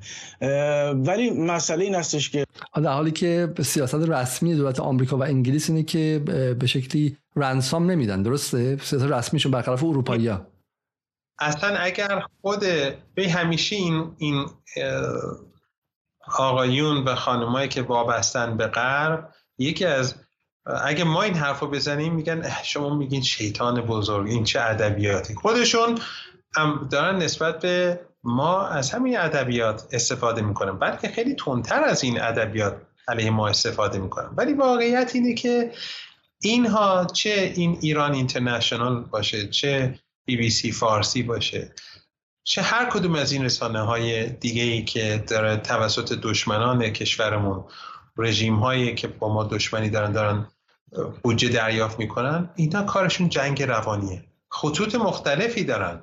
با هم هم, هم بدن. بالاخره اینا همه رقیبن که بودجه بیشتری دریافت کنن و اربابان خودشون رو راضی نگردن ولی اینا همه دشمن ما. اینا ضعف ایران می‌خوان. یکی میگه باید به ایران حمله کرد. یکی میگه باید ایران رو تحریم کرد. یکی می... ولی همشون ضد ما ولی اون چه که مسلمه اینه که ناراحتم بحثی که من بیشتر می‌خوام نشون بدم که تناقضه. یکیشون میگه که این داره ایران بد عادت می‌کنه اون یکی میگه که وظیفهشون بوده و به شکل به قول معروف به به هزیان افتادن. بعد این که جای خود همین حرف حرف اینا پر تناقضه. اگر توافق بکنیم فوش می‌خوریم. توافق نکنیم فوش می‌خوریم. توافق بکنیم ما در موضع ضعفیم. کنیم در موضع ضعفیم. با سعودیا به توافق برسیم یا نرسیم ما شکست خوردیم. همیشه برای این آقایون چه خارج از کشور چه بعضی که تو داخل کشور که تحت تاثیر این ادبیات قرار گرفتن همیشه ما در حال شکستیم. ولی عجیبه که ما که در حال شکست هستیم در سوریه و عراق داعش و القاعده رو شکست دادیم. در لبنان اسرائیل و دوستانمون با کمکمون شکست دادن. دشمنانمون در یمن و غزه شکست خوردن. مرزهای ما امنه. و الان به یک توافقی رسیدیم با غربی ها که پولمون هم آزاد شد. یعنی همه پول ما تو عراق و و این پولی که آزاد شده در ضمن اینا اینا علامتیه. کشورهایی مثل چین و روسیه و دیگران وقتی می‌بینن و کشور همسایه وقتی می‌بینن پول ایران داره برمیگرده این خودش یعنی که این تحریما داره سوس میشه. انگیزه بیشتری ایجاد میشه برای این کشورها که با ما همکاری کنند. و اگر غربیا عقلانی رفتار بکنند خب می‌تونه برای اونها در بلند مدت مفید باشه. اگر رفتار من اینجا من این جمله رو بگم و برم چون واقعا دیر شده. در 2015 چون جوان اینا رو یادشون نیست خیلی از دوستان ما یادشون نیست. در 2015 هلوهوش توافق برجام رهبری مقام معظم رهبری چی گفتن؟ تو سخنرانی برن تو سایت نگاه کنن. گفتن اگر آمریکا به توافق به توافق پایبند باشه به صادقانه به اون عمل بکنن می‌تونیم سر موضوعات دیگه با هم حرف بزنیم در آینده. بعد یک پرانتز باز کردن و گفتن که البته من خوشبین نیستم. یعنی بدبینی خودشون اعلام کردن ولی در این حال گفتن اگر رفتارتون تغییر بدین ما هم بنابراین هر کس که میاد میگه که سیاست ایران چنین است و چنان است بی خود داره میگه. ما با هر کس که حاضر باشه با خودمون منطقی رفتار بکنه منطقی رفتار می‌کنه. من نتیجه که می‌گیرم غیر منطقی رفتار بکنه ما در برابر اونها محتاط میشیم و اجازه نمیدیم که ما رو تضعیف بکنن. من نتیجه که می‌گیرم این که چون ما قبلا اینجا بودیم. اتفاقا این قضیه حالا باید غربگرا رو خوشحال تر کنه. اگه غربگراها واقعا غربگرا بودن برای اینکه یک به تنش زدایی مقطعی اتفاق افتاده که اتفاقا می‌تونه آغاز تنش زدایی های بیشتر و گفتگوهای بیشتر باشه. اینکه پومپئو ناراحته بخاطر مسائل جنایی قابل فهمه. ولی تو ایران می‌خوام به شما نشون بگم این غربگرا حتی غربگرای واقعی هم نیستن. بحث جنایی دارن. وگرنه اگر از تنش زدایی بین ایران و آمریکا خوشحال بودن الان باید تقویت می‌کردن. مثال بعدیش اینه. سال پیش در شهریور داشت رابطه و گفتگوها انجام می‌شد. اینها با زن زندگی آزادی اومدن و هر گونه امکانی در آمریکا گرفتن. الان تو آمریکا بگی گفتگو با ایران میگن محسا امینی رو کشتن با قاتلان گفتگو کنیم. پس اینا حتی غربگرام نیستن اینا ایران ستیزن بیش از هر چیزی. اینا وظیفهشون اینه که رابطه رو خراب کنن. حتی دیگه میشه گفت که ای به من کارگزار آمریکا هم نیستن. کارگزار اون بخش تندروی لیکود نزدیک به لیکود و نزدیک به جمهوری خواه و اونها هستن. نه کارگزار بایدن هستن چون بایدن در موضع ضعف و می‌خواد آشتی کنه. من باید برم فقط این نکته رو بگم. اون موقعی که دکتر لارجانی زحمت کشیدن و رابطه ایران و چین رو اصلاحش کردن در حدی که دست خودش بود. بعدش ما اون توافق 25 ساله داشتیم و خب دکتر ظریف هم نقش داشتن همین افراد به دکتر ظریف موقع فوش می‌دادن. بعد وقتی سعودی میره توافق می‌کنه با چینی ها میگن نگاه کن چند سعودی ها خوبن. اگه دکتر ظریف یعنی می‌خوام بگم این افراد من هیچ کدوم افرادی خاصی رو مد نظر در ذهنم نیست و اسامی که امروز به کار بردیم هیچ ارتباطی با این حرفم نداره. ولی این طیف اینها فقط بغض دارن متاسفانه و برای اینها هدف وسیله رو توجیه می‌کنه. البته اشاره کردم قبلا که خود ماکیولی الزاما این حرف قبول نداره. ولی اینها ظاهرا متاسفانه این نگاه رو در عمل دارن بسیار خب امیدوارم که به زودی پولهای بیشتری از ایران پولهای سرقت رفته بیشتری از راهزنان آمریکایی پس گرفته بشه و امیدوارم که حالا آقای باقری انجام بده هر کس دیگه انجام بده. مهم اینه که ملت ایران به پولهاش برسه و امیدوارم این پولها در داخل هم به بهترین شکل انجام شه و حتی یک ریالش هم حیف و میل نشه و فاسد نشه و غیره و و مردم احساس کنن که واقعا این بحث دیپلماسی هم ادامه جنگ و ادامه مبارزه برای حفظ امنیت مرزهای ایرانه. خیلی خیلی ممنون دکتر که تا این لحظه با ما بودید و امیدوارم که به زودی باز با هم دیگه گفتگو کنیم. شبتون بخیر. خیلی خیلی ممنون که تا این لحظه برنامه رو دیدید. اما در ادامه در ادامه و بخش برای اشکال فنی که یکی دوبار پیدا شد اما در ادامه من می‌خوام اولا که اون بخش از ایران اینترنشنال که بود رو بنظرم حیفه که نبینیم با همزمان داشتم با یه مرندی می‌دیدم. یعنی چرا که دولت بایدن امتیازاتی رو داره به جمهوری اسلامی میده. وقتی در روابط بین الملل معادلات قدرت نقش ایفا می‌کنه به نظر من آمریکا باید بتونه در این حال زندگی رو برای اون طرف باجگیر و گروگانگیر تبدیل به جهنم بکنه. به نظر من برای ایران منظورشه. این توافق تبادل زندانیان رو انجام بده بدون اینکه کوچکترین امتیازی به جمهوری اسلامی بده و این پول رو بخواد آزاد بکنه برای جمهوری اسلامی. تنها راه دقیقا کنید که 6 میلیارد پولی که به ایران اومده پولی که باید قبل از کووید می اومد زمانی که ایران تقاضای 5 میلیارد دلار به وام از صندوق بین المللی پول که بهش ندادن. پول ها تو کره مسدود شده بود. همون موقعی که توی انگلیس بوریس جانسون حدود 500 میلیارد پوند رو پخش کرد به مردمش که خونه بمونن قرنطینه برن. تو آمریکا نزدیک یه تریلیون دلار و غیره تو فرانسه و آلمان به همین شکل حدود 500 میلیارد یورو پخش شد که مردمشون نیان بیرون و نمیرن از کرونا.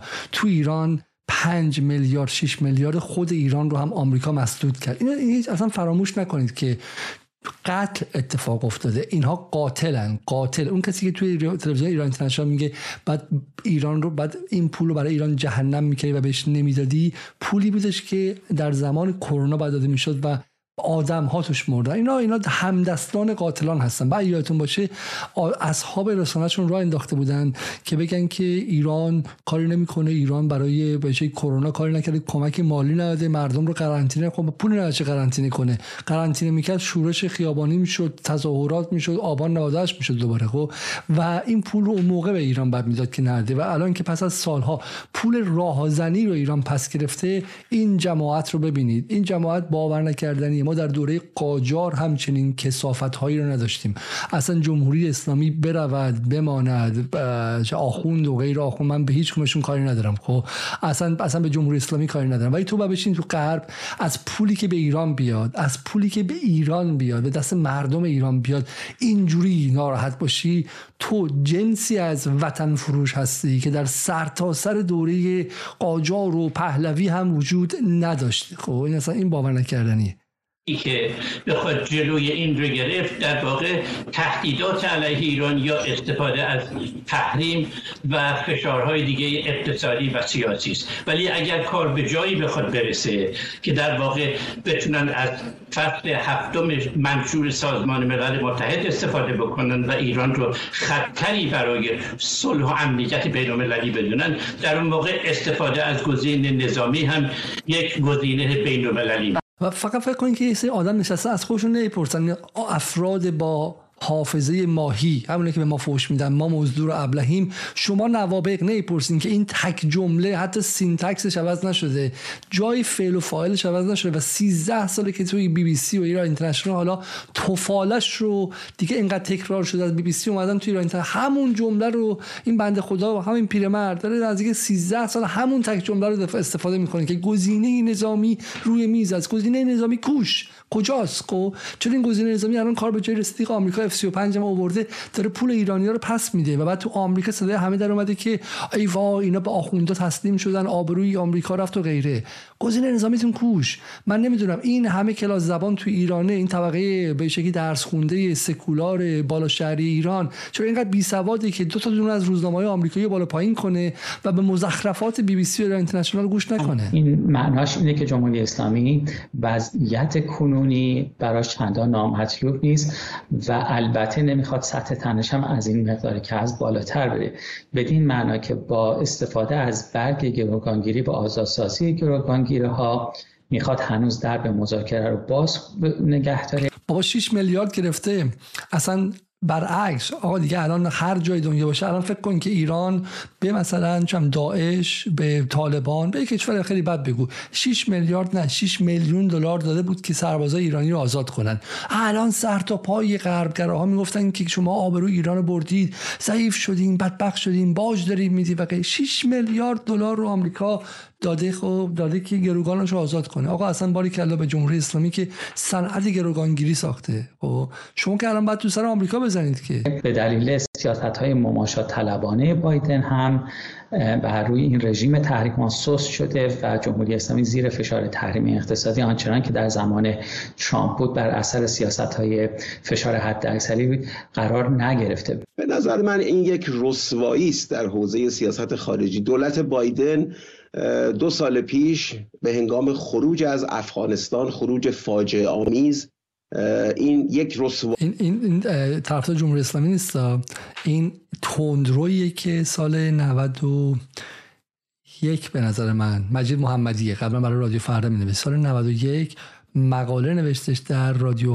در گویا که آمریکا می‌تونه با حمله به 52 نقطه کلیدی ایران ایران رو فلج کنه و وارد ایران شه. چکمه پوش وارد ایران کنه. دنبال حمله و اشغال نظامی ایران بود. یه مقاله خیلی خوشگل هم داره تو بی اون موقع کوچک زیباست. و میگه کلا کشورهای بزرگ خطرناکه مثل چین و روسیه و اینا. ایران باید کوچیک بشه. این آدم از فرط نفرت از جمهوری اسلامی الان داره میگه که این آبروی آمریکا رو برده. رو رقم زد و در این چند هفته هم در مذاکرات با جمهوری اسلامی برای آزاد کردن اون چند گروگان اینکه افرادی رو که قانون این کشور رو نقض کردند و همچنین آزاد کردن این اموال بلوکه شده در واقع داره چارچوب تحریم ها رو نظام تحریم ها رو سست می‌کنه. آفرین آفرین. پس تحریم بی تحریم. تحریم مالید تحریم سوخت. تحریم تمام شد. خب تحریم تمام شدن که به این شکل نخواهد بود. که این دنیای سیاست دنیای پیچیده این نیستش که بایدن بیا بگه ما عقب می‌رویم و فلان. همینجوری آروم آروم بدون کسی بفهمه. مثل قضیه خیلی قضایای دیگه. خب مثل قضایای دیگه. بخوان قانون رو عوض کنن نمیان اعلام رسمی کنن. خب میان زیر زیرکی کارو می‌کنن و کار اتفاق میفته تمام شد رفت. خب حالا من می‌خوام بگم که امروز صبح از خواب پا شدیم مثل گلی که وا شدیم چه اتفاقایی تو ایران افتاده. خب و یه ده دقیقه دیگه درست با من همراه باشیم. من این اتفاقا رو برای شما تعریف می‌کنم. چون بحث این که دریای خزر آبش خورده شد و پوتین اومد اول از همه آب دریای خزر رو خورد بعدم می‌خواد بیاد خون مردم ایران رو بخوره. بترسید. پوتین گفته می‌خوام بیام خون همه ایرانی رو شیشه کنم. با گروه خونی او هم می‌خواد شروع کنه. اگه طرف اگه از گروه خونی او هستین بلافاصله از ایران مهاجرت کنین که پوتین حیولای بزرگ اومده به جونتون. آب دریا رو خورده توپل مپل شده تشنش هم شده چون آب دریا شوره. هرچی بیشتر بخوره تشنش میشه می‌خواد بیاد به ایران و خون مردم بخوره. این خبر به کنار خبر بعدی چی بودش؟ این بود که ایران رفته نفت پولش رو بعد از سالها پس گرفته. نفت در برابر غذا.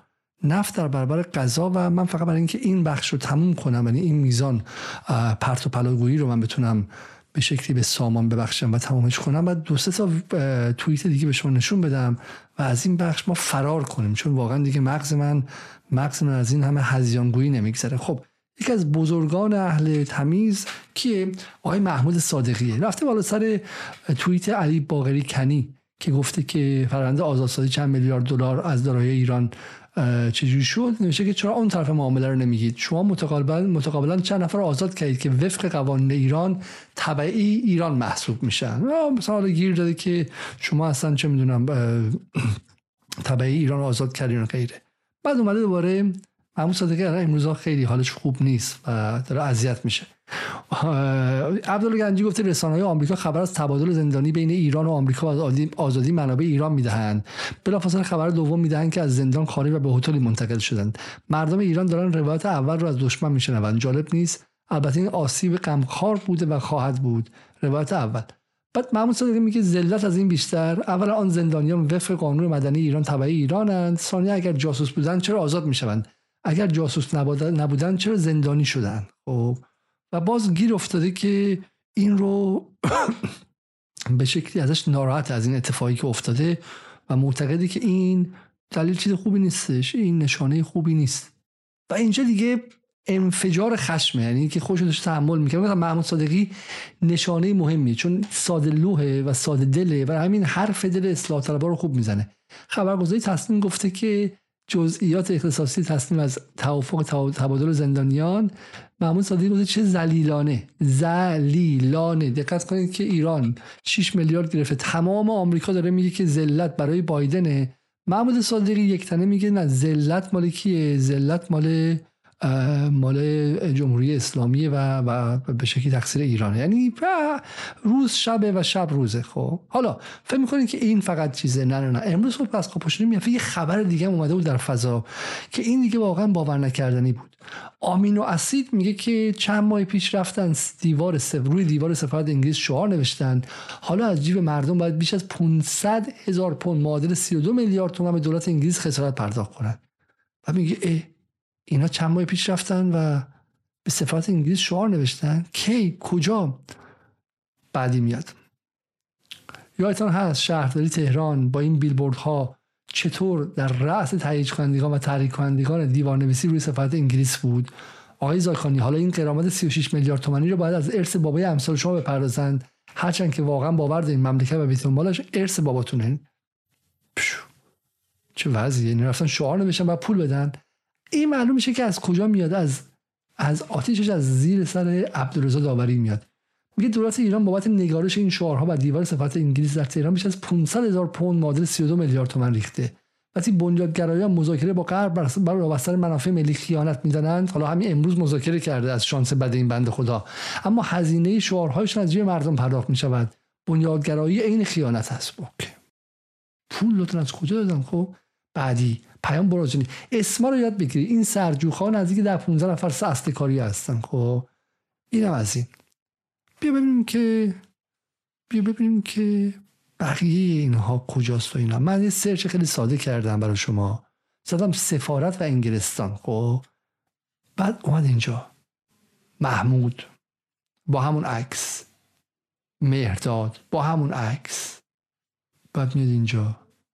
برتول زرشک الکس کندی با همون عکس خب بعد معلوم میشه که پروژه برداشتن. برای خبری که خبر جعلی هم بوده خب. بلافاصله اونور اومده و تکسیبش کرده و گفته این خبری اصلا وجود نداشته ایسنا مصاحبه کرده و غیره.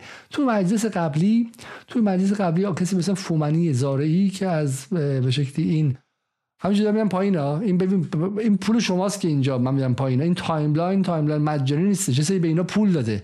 همونطوری که پول داده بودن بگن که چون علیزاده 5 ثانیه دیر حرف زده اون یکی فلان کرده جبرائیلی فلان کرده. اینا با پوله با پوله. اقتصاد آنلاین و فردای اقتصاد و این این بازی ها این محفل های رسانه ای اینا پول می‌گیرن. پول از کجا اومده؟ سواله. خب همینجا میره پایین میره پایین میره پایین میره پایین. من دیگه برم پایین دیگه. خب اینجوری timeline ساخته میشه. این صبح که بلند میشی دلت هم چرکین میشه دیگه. میگه ای وای اینا پول دادن رفتن از انگلیس به غلط کردن افتادن.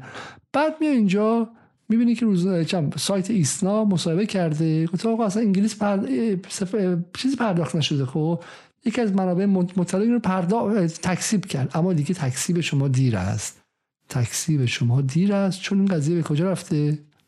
چون به قضیه به اینجا رفته.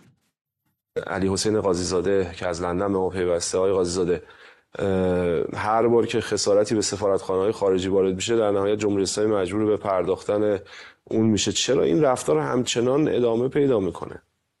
خبر دروغ رو با توییت دروغ ساختن بعد دست جمعی اومدن پخشش کردن به ایران اینترنشنال کشیدن برن پاکش کردن رفتن کنار و تمام. همینجوری به همین سادگی. یه خبر دروغ ولی تاثیرش و مزه تلخی زیر دهن شما میمونه. که این جمهوری اسلامی بچه حزب بچه انقلابی شعارم که رفتن روی دیوار انگلیس نوشتن برام به غلط کردن افتادن. به همین سادگی. به همین سادگی. و کل خبر جعلی بوده. جیم این لامیه فیک نیوز بوده. که جمهوری اسلامی در عرصه بین‌الملل در واقع خساراتی رو پرداخت می‌کنه از جیب مردم ایران که در واقع به نوعی ترویج دیدگاه های ایدولوژیک این حکومت هست. از اشغال سفارت آمریکا تا الان ما این صحنه ها رو بسیار دیدیم. اساسا حکومت می‌دونه که هزینه بین المللی این اقدامات چه هست. خب من به شما بگم که من از خودم نمیگم که این جعلی است. خب این آشین جعلی این از روزنامه ایران. خب روزنامه ایران میگه کارشناسی یک خبر جعلی در ایران تنشن در حالی که اسلام به از یک منبع آگاه گفته اینا باز تکرار می‌کنن تکرار می‌کنن تکرار می‌کنن تکرار می‌کنن. خب از اینجا می‌رسیم به بحث آخر برنامه. و بحث آخر برنامه همینه. این امروزی که ما از خواب شدیم ببینیم فقط توی یه روز عادی مایی که کارمون 24 ساعته سیاست و خبر و رسانه است. چه عذابی می‌کشیم؟ چه برسه به شهروندان عادی این کشور؟ بمباران رسانه یعنی این. خب میام سر چی؟ سر فردی که من شخصا بهش احترام می‌ذارم. چند بارم به جدال دعوتش کردم. از نزدیکان آقای ظریف آقای رضا نصری. پسر بسیار جوان خوشتیپیه. من دعوتشون کردم متاسفانه به اقوامشون بیمار بودن و نتونستم بیان و احترامش هم جای خودش. ولی حرف خیلی جالب اینجا می‌زنه. اینو شما ببینید فقط. و آقای نصری درس خونده است. دکترای حقوق بین الملل هم داره و آدم قابل احترامی ایران دوست هم خودش هم برادرش خوب. یعنی آدم های غیر ایران دوست نیست. می‌خوام ایدولوژی با شما چی کار می‌کنه. آقای نصری میفرماید که دولت روحانی غربگرا نبود. بعد از دولتی به قدرت رسیده بود که وقتی رئیس جمهورش وارد صحن سازمان ملل می‌شد همه اعضای اتحادیه اروپا و کشورهای غربی جلسه رو ترک می‌کردند. طبیعی بود دولت روحانی برای ایجاد یک سیاست خارجی متوازن تلاش کند این رابطه را ترمیم کند. تقصیر روحانی نبود که خب احمدی خراب کرده بود. علاوه بر این با ورود پرونده ایران به شورای امنیت و صدور چند قطعنامه در زمان احمدی نژاد دولت روحانی برای لغو تحریم‌های بین‌المللی چاره جز مذاکره با آمریکا به عنوان یک عضو دائمی شورا نداشت. یعنی با ورود شورای امنیت به صحنه مذاکره با آمریکا به یک ضرورت حقوقی بدل شده بود. طرح اتهام غربگرایی به دولت روحانی و متعاقبا شکلگیری گفتمان و جبهه شهرگرا در مقابل به آن نتیجه جز یک دو قطبی سازی خطرناک در سطح الیت سیاسی یک دو دستگی تفرق افکن در جامعه ایران از جنس دو دستگی حاکم بر جامعه اوکراین و بروز تحلیل های گمکار گمراه کننده نداشت. بسیار خوب. خب پس ایشون چی گفتش؟ برگردیم به حرف ایشون. ایشون میگه آقا روحانی غربگرا نبود که. احمدی خیلی تون رفته بود. من اینه که خوندم گفتم که واقعا باید ترجمهش کنیم. چون به رغم دکترایی که ایشون داره در حقوق بین الملل و غیره اما ترجمه سادهش من می‌خوام برای شما بگم. و این ترجمه ساده اینه که آقا چه آقای رضا نصری باشه چه آقای دیاکو حسینی باشه چه آقای حسام الدین باشه چه بزرگانشون باشن چه نویسندگانشون توی فارن پالیسی و فارن افرز تو خارج کشور باشن چه آقای حسین موسویان باشه چه خود حسن روحانی باشه چه بزرگ چم تو دانشگاه تهرانشون باشه چه زیبا کلام باشه اصل و اساس حرف در ده سال گذشته این بوده که من می‌خوام برای شما در قالب یک انشای به شکلی ساده بخونم. انشا اینه. میگه احمدی نژاد رابطه با غرب را خراب کرده بود و باعث رنجش شهید غرب شده بود. رنجش و دلشکستگی غرب آنقدر زیاد بود که به رغم خاص قلبی غرب غرب مجبور شد سنگین ترین تحریم های ایران تاریخ را علیه مردم ایران اعمال کند و بچه های سرطانی و غیره را بکشه. حق هم داشت. چون احمدی نژاد بیادب بود و چند باری به هولوکاست شبهه وارد کرده بود و دو سه باری هم قطعنامه‌های شورای امنیت را کاغذ پاره خوانده بود. مسلما غرب نمی‌توانست ساکت بنشیند و چنین کارهای بدی رو تحمل کنه. شما می‌دونید جوزف بورل گفته که ما یک باقی ساختیم. بعد این جنگلی ها این بیرون وحشی ها بیان اینجوری توهین کنن زبون درازی کنن. احمد نژاد زبونش رو در میور بیرون. زبون درازی می‌کرد به غرب. میگه اصلا قطعنامه هاتون هیچه. ممر رو لولو برد. حرفای خیلی خیلی بد بد می‌زد خب. و غرب مجبور بود که تنبیهش کنه. در چنین شرایطی روحانی وقتی که اومد چاره ای نداشت جز اینکه تمام تمرکزش رو روی التیام رابطه با غرب بگذارد. مسلما روحانی مجبور بود که شی جین پینگ و پیشنهاد 600 میلیاردیش را در بهمن 94 با اردنگ بیرون کنه برای اینکه می‌خواست توازن برقرار کنه به گفته آقای رضا نصری. روحانی غربگرا نبود که می‌خواست توازن برقرار کنه. شی جین پینگ رو انداختن بیرون خودش هم بلند شد رفت ایتالیا گفت آقا ما 600 میلیاردتون نمی‌خوایم تف می‌کنیم روش خب؟ مسلما روحانی مجبور بود هفته دو بار با سپاه گلاویز بشه و فعالیت های منطقه رو تحقیر کنه و در دعوا کنه باهاش و به میدان متلک بندازه. می‌خواست توازن برقرار کنه. می‌خواست غرب بفهمه که اگر غرب از حزب الله و حشد شعبی و انصار الله متنفره روحانی و دست داخل دو برابر متنفرن و بهشون اعتماد کنن. اصل قضیه اینه. می‌خواستن که غرب از نیت صادقانه و قلب خالص روحانی و ایران جمهوری اسلامی عمیقا مطمئن شه.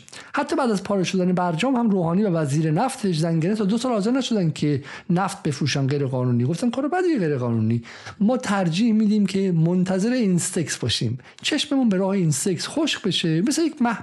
دل مثل یک معش... یک عاشقی که حاضره که وایسه اونجا که مثلا معشوقش هم بهش تفم نندازه ولی اینجا نره مثلا زندگی دیگه راه بندازه. خب میگه که ما. اینستکس کل مبادلاتش من امروز چرخیدم دیدم 500 هزار دلار. در یک فقره بود رو به اون 600 میلیارد دلار کار با چین یا فروش مثلا الان روزی چم یک خورده میلیون بشکه دارن به چین میفروشن دیگه توی نفت 100 دلار. شما حساب کن. ما به اون ترجیح میدیم. 500 هزار دلار این سکس رو ما رو سرمون می‌ذاریم. خب برای اینکه تبرک داره. چون روحانی می‌خواست توازن به خرج بده. این جمله رو گوش کنید. من دارم مسخره بازی در نمیارم. معنای جمله رضا نصری معنای جمله غربگرا همینه. اینا دارن شما رو تحمیق می‌کنن. دارن ما رو تحمیق می‌کنن. استهمار دارن می‌کنن ما رو. عقل ما رو به سخره گرفتن. این طرف رفته 8 سال تمام کشور رو گروگان برجام گرفته و گروگان اینستکس گرفته. و تا روزی که می‌رفته به زور از دولت میبردن می‌گفته FATF و الان دارن به ما میگن که این برای توازن بود. چون احمدی نژاد آدم بدی بودش خب. و روحانی برای ایجاد توازن کار دیگه این نمی‌توانست بکنه. اما سپاه روی موشک همون جمله زشت احمدی نژاد رو نوشت و غرب دوباره دلش شکست و تمام تلاش سردار دیپلماسی امیر کبیر دوران مصدق معاصر چرچیل زمان جواد ظریف از بین رفت. امروز هم بدانید ایران هر مشکلی دارد از دوره احمدی نژاد و بیتربیتی های اونه. و البته اون شعارهای زشت سپاه هم مزید بر علت. تمام فقر و نداری و سختی های جامعه ایران محصول اون جملات زشت و کثیف احمدی نژاد و توهینش به هولوکاسته و گفتن اینکه قطعنامه ها ورقباره بود. همین امروز اگر ایران می‌توانست احمدی نژاد رو تحویل یک دادگاه در غرب بده و برد موشکهاش رو به زیر 35 متر برسانه. خیلی مهمه 35 متر. یعنی از اینجا تا تای خونه ما خب؟ برسونه و روی موشکهاش هم فقط از گفتگوی تمدن ها و گل های ایرانی و زعفران تبلیغ زعفران با شماره تلفنی که برای فروش زعفران باشه بنویسه و عذرخواهی پشت عذرخواهی از غرب کنه عذرخواهی رسمی کنه از غرب. خب؟ شاید شاید دل شکسته غرب ترمیم شه و توازن برقرار شه. وگرنه وضع همینه که هست و شما باید از گشنگی بمیرید. وگرنه مستعمره روسیه میشیم که حالا از گداگشتگی کارش به خوردن آب دریای خزر کشیده و چینی هایی که ماهی های خلیج فارس رو خبر خوردن و به زودی سراغ خوردن ما مردم ایران هم خواهند اومد. این چکیده گفته آقای رضا نصری بود که تازه میگم فرد قابل احترامیه و با سواد ماجراست. خب تازه ببینید که اونهایی که نیت بد دارن رو به دستور و به فرموده می نویسن چیه. اما بحث امشب رو من با این نمی‌خوام تموم کنم. بحث امشب رو می‌خوام با یک چیز دردناکتر تموم کنم. دردناکتر اینجاست. نامه اومده. نامه منتشر شده در فضای توییتر و غیره از یکی از کارشناسان نو اصولگرا نامه خواندنی است و من می‌خوام برای شما این نامه رو بخونم. این نامه میگه که دقت کنید. این نامه بیا ببینم این نامه رو کجا من پیداش کنم. نهاش این نامه میگه که محضر مبارک رئیس جمهور سلام و اینها. میگه دیروز معاون اول چون دیروز مخبر گفته بود که چقدر سخت بوده آزاد کردن پول ها و اینها و ایشون داره میگه که این حرف های مخبر سخنرانی دیروز معاون اول که دارن به مسائل آزادسازی پولهای بلوکه شده از عراق و کره و توان آمریکا برای سیف کردن اثر همه های دولت مردان در این حوزه با یک سرانگشت اشاره کرده بودن این نتیجه رو در جامعه ایجاد کرده که اگر چنین است پس حرف همان قبلی ها که گفتن باید با کس خدا ببندین درست بوده و نگاه به شرق هم در این دولت امتحان شد و شکست خورد. حالا من هدف مخبر این بوده نه و به نظر مخبر داشت میگفتش که ما اوضاع سختی داشتیم. یعنی این نبوده که گل و بل بل باشه و همه چی آسون باشه. یادتون نره که اگر دولت قبلی بود اصلا تا بال کاری نمی‌کرد. ما حداقل چهار تا پروژه جلو بردیم. فقط یادتون باشه که شرایط شرایط تحریمی بوده و خیلی جاها دست ما بسته بوده. خب. اما ایشون استفاده کرد از این موضوع این به کجاها داره می‌رسه. میگه من در این یادداشت میکوشم نشان دهم. آنچه در حوزه سیاست خارجی در دولت حضرت عالی یعنی رئیسی انجام شده فارغ از آنکه نیت شخصی شما چه بوده یک نوع غربگرایی افراطی تر از دولت قبل است و در صورت ادامه این روند در نیمه دولت شما باید هر روز شاهد مرور تجارب تلخ شبیه همین سخنرانی معاون اول جناب علی باشیم. این سخن این نامه نامه واقعی یک نوع اصولگرا به ابراهیم رئیسی که پریروز نوشته شده. فردی به اسم آقای مجید شاکری. خب حالا ایشون خیلی شناخته شده نیستش ولی تفکر رو می‌خوام به شما بگم. می‌خوام بگم که اوضاع چیه؟ ما از کجا داریم می‌خوریم؟ از یک سمت نیست از همه سمته. وایسید ببینید. فقط فقط سارا معصومی و علی واعظ و اون مزد بگیرایی که اومدن گفتن روی سفارت به دروغ بعد شعار نوشتین پول دادین نیستیم ببینید که از خودی کجا می‌خورید وایسین با من. میگه من در این یادداشت می‌خوام نشون بدم در حوزه سیاست خارجی اتفاقی که افتاده غربگرایی افراطی تر از دولت غرب بوده یعنی رضا نصری میگه که حسن روحانی غربگرا نبوده بلکه داشته توازن برقرار می‌کرده. حسن روحانی میشوره. مجید شاکری میگه که ابراهیم رئیسی غربگراتر از حسن روحانیه. چرا حالا ادعاش یک سیاست همسایگی. از 2015 تا 2022 آمریکا یک مسیر هوشمندانه را آغاز کرد. با افزایش ناامنی در غرب روسیه مانع از اتصال چین به اروپا از مسیری خارج از هژمونی آمریکا شد. به این ترتیب آمریکا با کنترل حدود رشد ابتکار جاده کمربند چین جغرافیا آن را محدود به جغرافیای تحت کنترل امنیتی خود مینمود. حمله روسیه به اوکراین و فرو رفتنش در باطلاق جنگ امنیت نیابتی با آمریکا در اوکراین نقطه اوج موفقیت این راهبرد آمریکا تا کنون بوده. حالا همینجا ببینید که فرو رفتن روسیه در باطلاق جنگ نیابتی با آمریکا موفقیت راهبرد آمریکا بوده. در حالی که خیلی معتقدن که اگر روسیه این کار نمی‌کرد از جمله آقای خامنه ای آقای خامنه ای رسما گفت که اگر روسیه این کار نمی‌کرد بعد خیلی مسائل بزرگتری براش بود و روسیه کارش از منظر سیاست واقعی بازدارندگی بوده و و چاره جز این نداشته و باطلاق هم نشد. به یک از دلایلش اینه که ایران کمک کرد بهش و هزینه های جنگ روسیه رو پایین آورد و نداشت به باطلاق تبدیل تا این لحظه هم اگر باطلاقی بوده باطلاق برای اروپا بوده. الان همین هفته پیش من توییت زدم که آلمانه که داره دی اینداستریالایز میشه و رشد صنعتیش به شدت پایین اومده خب؟ و آمریکاست که یواش یواش داره کم میاره اونجا. و همین الان اومدش با ایران ساخت که یه خورده مثلا کمک ایران به روسیه شاید کم شه و غیره. همین تا این لحظه که باطلاقی برای روسیه نشده. اما با بسته شدن مسیر روسیه سه مسیر برای اتصال کربند و جاده باقی میمون اول ترانس کاسپیان لاجورد که با محور ترکیه یک فضای اتصالی تورانی بود. دوم وزیر نظر آمریکا. دوم مسیر ردمد من چیه در جنوب که اساسا برای اتصال هند به امارات عربستان اسرائیل و یونان بود.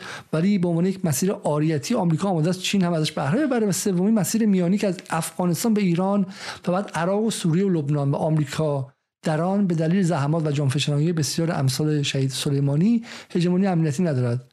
برنامه غرب برای مسیر ویران سازی است. خب یعنی اون مسیری که از افغانستان میاد. خب در حالی که هنوز دو محور رقیب ایران تکمیل نشده و بیش از هر چیز نیازمند آرامش و کنترل حدود تنش برای تکمیل زیر ساخت هاست و در حالی که محور میانی زیر فشار تحریم های متنوع آمریکا تن صدایی با ترکیه امارات و عربستان بدون آنکه ما به ازای برای جلوگیری از فرسایش محور میانی داشته باشد یک هدیه غیر منتظره برای کلام برنامه آمریکاست. شاید چنین امتیاز بدون ما به ازای هرگز در دوره آقای روحانی با آمریکا داده نشده بود. این حرف حرفی است که واقعا دود از کله شما بلند می‌کنه. یعنی اصلا به صورت خیلی خیلی عجیبی که ایشون معتقده که توافق امنیتی با چین با می‌خوام با سعودی باعث باعث تقویت این راه دوم میشه و راه چین رو میبنده. و خود چین عقلش نرسیده. مجید شاکری به عنوان یک شخصیت کلان توییتری این قضیه رو دیده اما علی خامنه این قضیه رو ندیده شورای عالی امنیت ملی رو ندیده سپاه پاسداران این رو ندیده دولت این رو ندیده. شی جین پینگ این رو و شی جین پینگ اومده ایران و سعودی رو با همدیگه آشتی داده. عقلش نرسیده. عقل مجید شاکری متفکر بزرگ توییتری از مجموعه اینها بیشتر بوده. خب میگه در حالی که هنوز دو محور رقیب ایران تکمیل نشده من اینو گفتم برای شما. بحث دومش ببینید چیه. خب بحث دومش ببینید چیه. تمدید هند در چابهار. در واقع تمدید اسرائیل در چابهار کمک مستقیم مهار چین توسط آمریکا. بعد ده سال هندی ها با قراردادی که در دولت آقای روحانی منعقد شد در چابهار بودند تا مانع از توسعه چابهار شوند و در این هدف نامقدس کاملا موفق بودند. استدلال در واگذاری چابهار به هند آن بود که آنها از محافظت آمریکا برخوردارند. در حالی که با یک دور مرور شیوهنامه موافقت فلان صفات آمریکا در هند صادر کردن واضح میشه این موافقت اساسا شامل توسعه چابهار نمیشه. بسیار خوب. در شرایطی که چین برای حفظ رشدهای بالا و اجتناب از سقوط بازارهای مالی نیاز به توسعه مدل خود به سمت غرب دارد بستن راه او در بستی در بحث ترین شکل ابتکار جاده و کمربند یعنی سیپک یک کمک مستقیم برنامه مهار چین توسط آمریکاست. دقت کنید که درباره هند آقای مودی حرف می‌زنیم یعنی هند همپیمان اسرائیل. من تا اینجا هم من وقتی داشتم نامه رو میخوندم فکر می‌کردم که حالا آیه شاکری به شکلی درکش از کریدورها بدوی حالا ایشون در اقتصاد مالی می‌نویسه با زبون یعجوج معجوج هم می‌نویسه که معنای خاصی نداشته باشه و همین شما رو مشکوک کنه. هر کسی با هر زبانی بنویسه که مردم عادی رو پس بزنه و غیر دموکراتیک باشه چیزی داره پنهان می‌کنه. چیزی داره پنهان می‌کنه. وگرنه چامسکی با با آی کیو 180 طوری می‌نویسه که هر آدم دیپلمه‌ای بتونه بخونه خب؟ هر کسی با زبان زیاد فنی بنویسه داره چیزی رو پنهان می‌کنه. ولی من به اینجای نامه ولی میگم همچنان با حسن نیت خوندم. به اینجای نامه که رسیدم فکر کردم که این نمی‌تونه حسن نیت باشه. برای اینکه گوگل ساده به شما میگه که بین چین و هند چین صد برابر اسرائیلیه.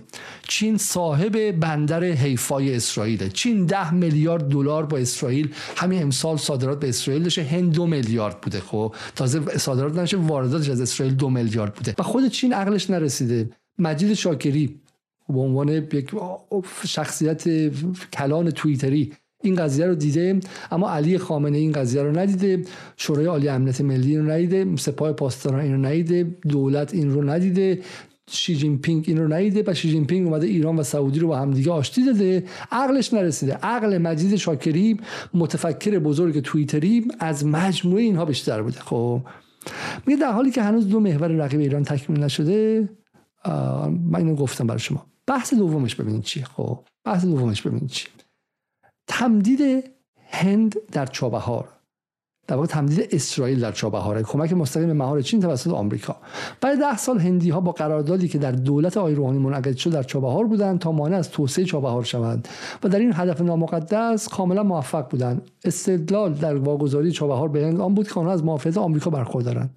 در حالی که با یک دور مرور شیوهنامه محافظت فلان صفات آمریکا در هند صادر کردن واضح میشه این موافقت اساسا شامل توسعه چابهار نمیشه. بسیار خوب.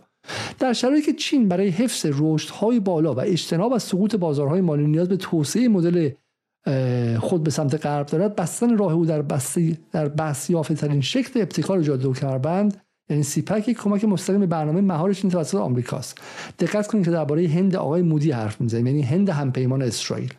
من تا اینجا هم من وقتی داشتم نامه رو میخوندم. فکر می‌کردم که حالا آیه شاکری به شکلی درکش از کریدورها بدوی حالا ایشون در اقتصاد مالی می‌نویسه با زبون یعجوج معجوج هم می‌نویسه که معنای خاصی نداشته باشه و همین شما رو مشکوک کنه. هر کسی با هر زبانی بنویسه که مردم عادی رو پس بزنه و غیر دموکراتیک باشه چیزی داره پنهان می‌کنه. چیزی داره پنهان می‌کنه. وگرنه چامسکی با با آی کیو 180 طوری می‌نویسه که هر آدم دیپلمه‌ای بتونه بخونه خب؟ هر کسی با زبان زیاد فنی بنویسه داره چیزی رو پنهان می‌کنه. ولی من به اینجای نامه ولی میگم همچنان با حسن نیت خوندم. به اینجای نامه که رسیدم فکر کردم که این نمی‌تونه حسن نیت باشه. برای اینکه گوگل ساده به شما میگه که بین چین و هند چین صد برابر اسرائیلیه. چین صاحب بندر حیفای اسرائیل چین ده میلیارد دلار با اسرائیل. همین امسال صادرات به اسرائیل داشته. هند دو میلیارد بوده خب. تازه صادرات نشه وارداتش از اسرائیل دو میلیارد بوده. همین و یک گوگل خیلی ساده به شما میگه که همین الان همین امروز مبادلات اقتصادی چین با اسرائیل حدودا پنج برابر خورده مبادلات هند مودی با اسرائیل همین الان چین صاحب بندر حیفاست همین الان چین اونقدر حضور داره که الان که درگیری بین چین و آمریکا داره زیاد میشه اسرائیل داره فکر می‌کنه که خب من مجبورم یه خورده رابطه‌مون با چین کم کنم اگرچه خودم نمی‌خوام برای اینکه اقتصادم به شدت با چین گره خورده اما آمریکا داره فشار میاره که خودت روی خود به قول معروف disentangle کن و یه خورده چم یه خورده رابطت رو با با چین کم کن. برای همین این جمله که هند یعنی اسرائیل این این نشون میده که می‌خواد بزنه. می‌خواد دولت رئیسی رو بزنه می‌خواد سیاست خارجیش رو بزنه و می‌خواد می‌خواد می‌خواد ناامیدی به وجود بیاره. فرقی بین این جنس کار و اون کسی که تو ایران اینترنشنال وایستاده وجود نداره. می‌خواد ناامیدی به وجود بیاره درباره کلیت این دولت. خب حالا ادامهش رو ببینیم. خب بستن مسیر روسی به سمت جنوب کمک مستقیم آمریکا در جنگ اوکراین. میگه بعد از به شکلی بعد از وقوع بعد از وقوع جنگ اوکراین روسیه عملا از غرب توسط ناتو و از شرق توسط چین محاصره شده. تنها خروج از این خفگی مسیر ایرانه. در حالی که عملا حتی صادرات غلات روسیه به جهان که بناس نقطه قوت روسا باشد تحت کنترل ناتو اهمیت این مسیر صد چندان میشه. در واقع اتصال یا عدم اتصال روسیه از مسیر ایران تاثیر جدی بر جغرافیای جهان بعد از جنگ اوکراین دارد. خب در این حالت ایران مسیر اصلی پیشنهادی روسا برای اتصال به جنوب را که تکمیل اینچه برون گرمسار بوده را مسدود کرد. اولا این مسیری که میگه روش مطالعات انجام شده. حالا من میگم من خیلی آدم وارد درباره بحث کریدورها نیستم اما مطالعاتی که انجام شده گفته که میگم حدودا این بحث این برون کل ظرفیتش بر اساس برآوردها 200 هزار تن در سال بوده. خب مسیر خیلی قدیمیه ظرفیتش هم خیلی خیلی پایینه. در حالی که برآوردهای و 40 درصد هم گرونتر از خط استاره. در حالی که خط آستارا 40 درصد گرونتر خط آستاراست. خط آستارا ظرفیتش 10 میلیون تونه خب و از آذربایجان میگذره. و اتفاقا همه حرف اینه که هنر ایران بوده که از آذربایجان بگذره وابستگی اقتصادی بین واز آذربایجان و ایران به وجود بیاره و روسیه هم اینو می‌خواد. نمی‌خوان که آذربایجان رو هول بدن لزوما تو بغل ناتو. خب می‌خوان سعی کنن که آذربایجان مهار شه و این خط می‌تونه مهارش کنه. خب و این رو هم داره ایراد می‌گیره. این ببینید اینجاست که شما نشون میده که این حسنیتی در کار نیستش و می‌خواد بزنه. خب می‌خواد بزنه. مثل قضیه هند. ببینید درون بلوک اگه کسی اتفاقا گردش به شرق بفهمه بفهمه که چه اتفاقی داره میفته. اینه که در بلوک جدید پنج شش کشور تو بریکس هستن. هند هست چین هست برزیل هست آفریقای جنوبی هست روسیه هست و ایران نباید همه تخم مرغ‌هاشو در یک سبد بذاره. باید به قول معروف هجینگ بت بکنه باید ریسک رو تقسیم کنه. و اتفاقا این هنر ایرانه. ببینید غربگراها الان یک سه سال دارن سرکوف می‌ذارن که گردش به شرق شما جواب نمیده. چون با غرب رابطه ندارید نمی‌تونید برای چین به شکل معروف چانه زنی کنید باهاش قیمتتون رو بالا ببرید و ناز کنید. چون چین می‌دونه که چاره دیگه نداره.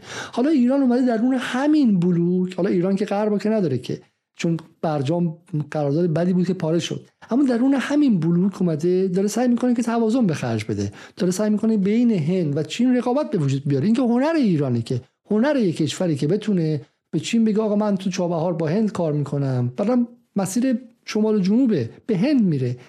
روسیه داره نفتش رو به هند میفروشه نه به چین در اینجا. خب برای این خطی که اصلا به صورت ارگانیک باید به هند بره. خب و داره اینجا تقسیم می‌کنه. میگن با هندم کار می‌کنن. کدوم هند؟ همون هندی که میگن تا سال 2050 دومین قدرت اقتصادی دنیاست. یعنی یعنی اگر الان چین بود بعدم هند تازه خیلی میگه ممکنه که چین رو هم پشت سر بذاره که حالا من فکر نمی‌خوام چه اتفاقی بیفته. خب برای همین ایران داره با یک ابرقدرت در حال آمدن هم یک رابطه برقرار می‌کنه. برای این مزخرفات که هند یعنی اسرائیل یعنی شوخی می‌کنید شما شوخی می‌کنید شما. هند با یک و نیم میلیارد نفر جمعیت و کسی که داره میره اقتصاد دوم جهان بشه در 20 سال آینده الان گوش به فرمان نتانیاهو و اسرائیل با 6 میلیون نفر جمعیته. این اصلا باور نکردنیه.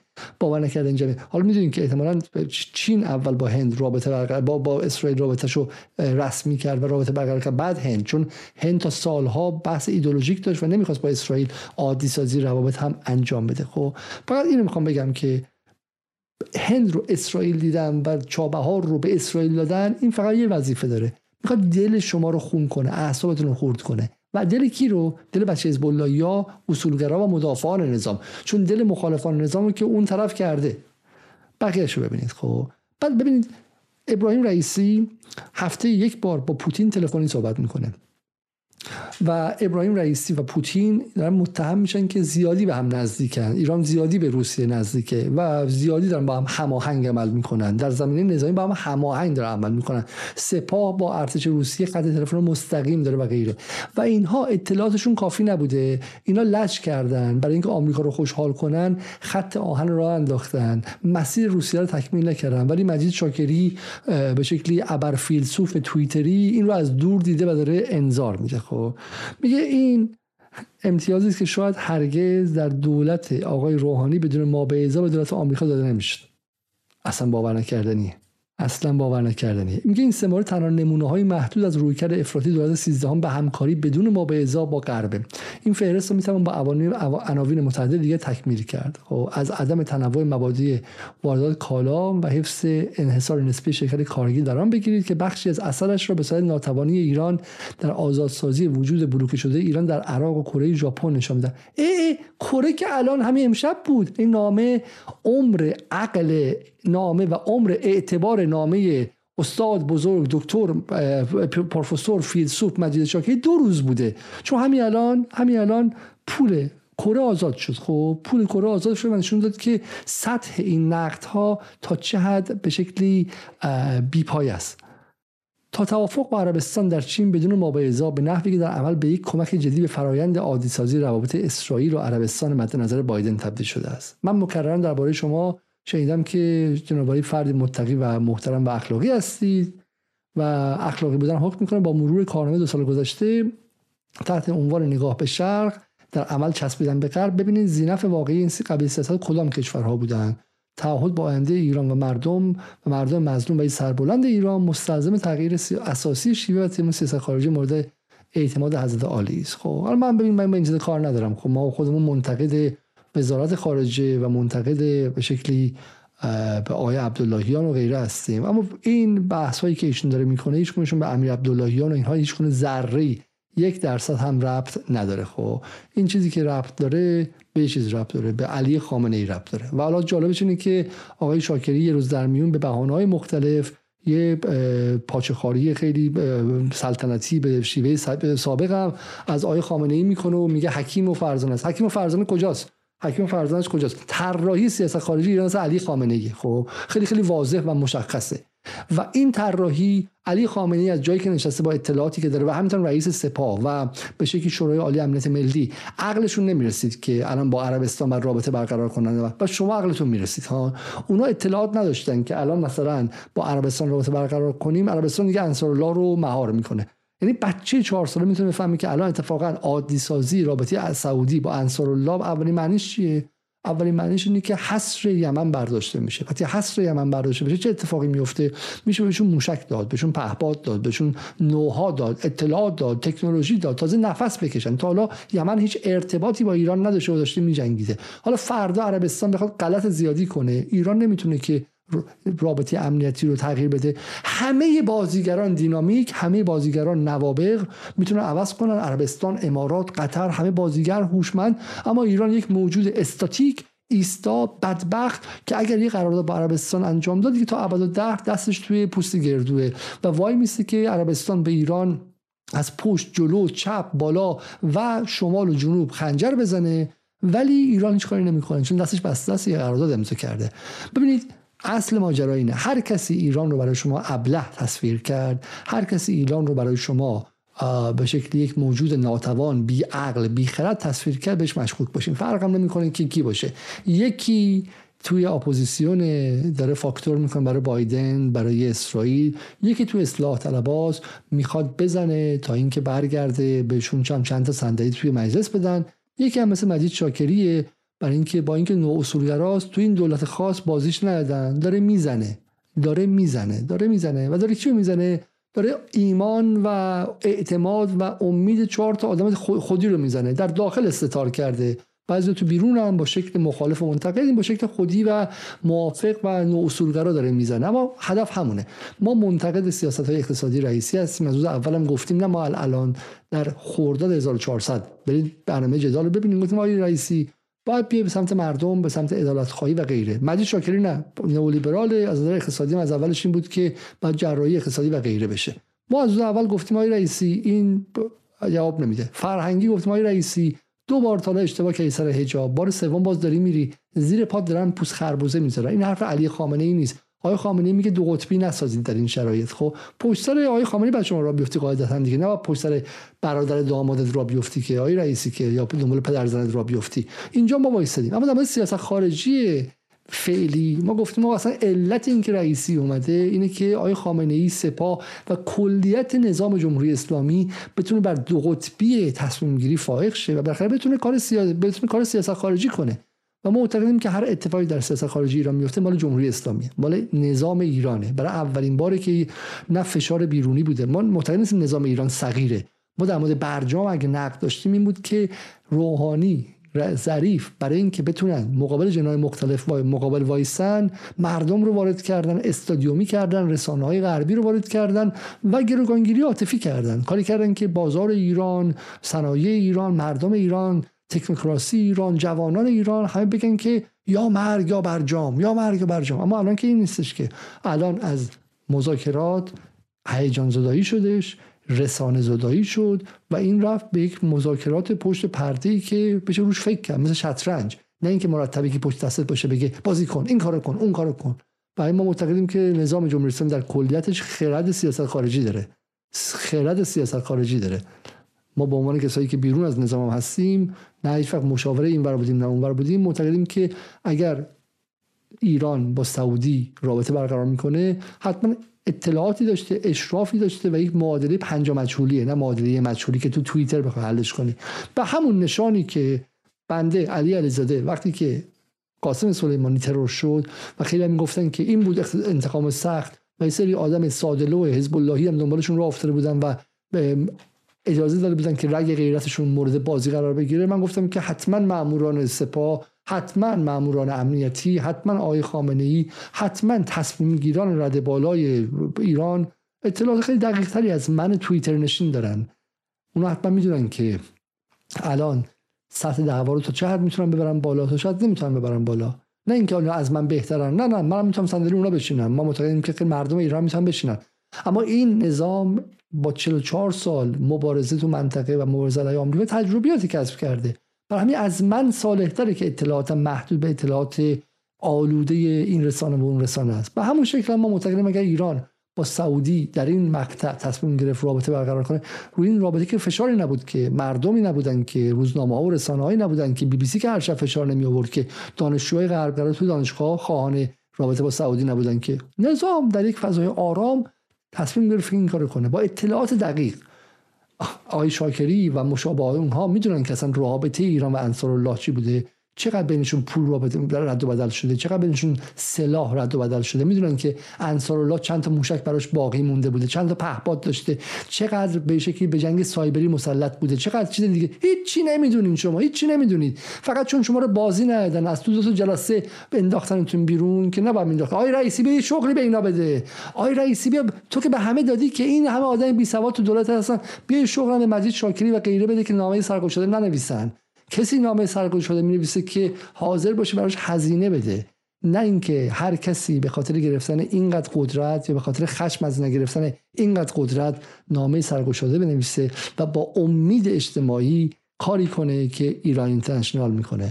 وای بر مایی که اجازه میدیم چنین فضایی به وجود بیاد. برای همین بدون هر گونه رودرواسی برای من فرق نمی‌کنه که کسی از ریاض بخواد به امید اجتماعی حمله کنه از تلاویو حمله کنه یا از داخل در قالب نو اصولگرا و اصولگرا و حزب اللهی و انقلابی و پایدارچی و صد چیز دیگه حمله کنه. برای ما ایران امید مردم ایران انسجام اجتماعی و منافع ملی و امنیت ملی چیزهای مهمه. نه رفاقت با این و اون و نه دستبندی و شبکه بندی بین اصلاح طلب و اصولگرا هم فرقی برامون وجود نداره. تا برنامه دیگر شب روز شما خوش و خدا نگهدار.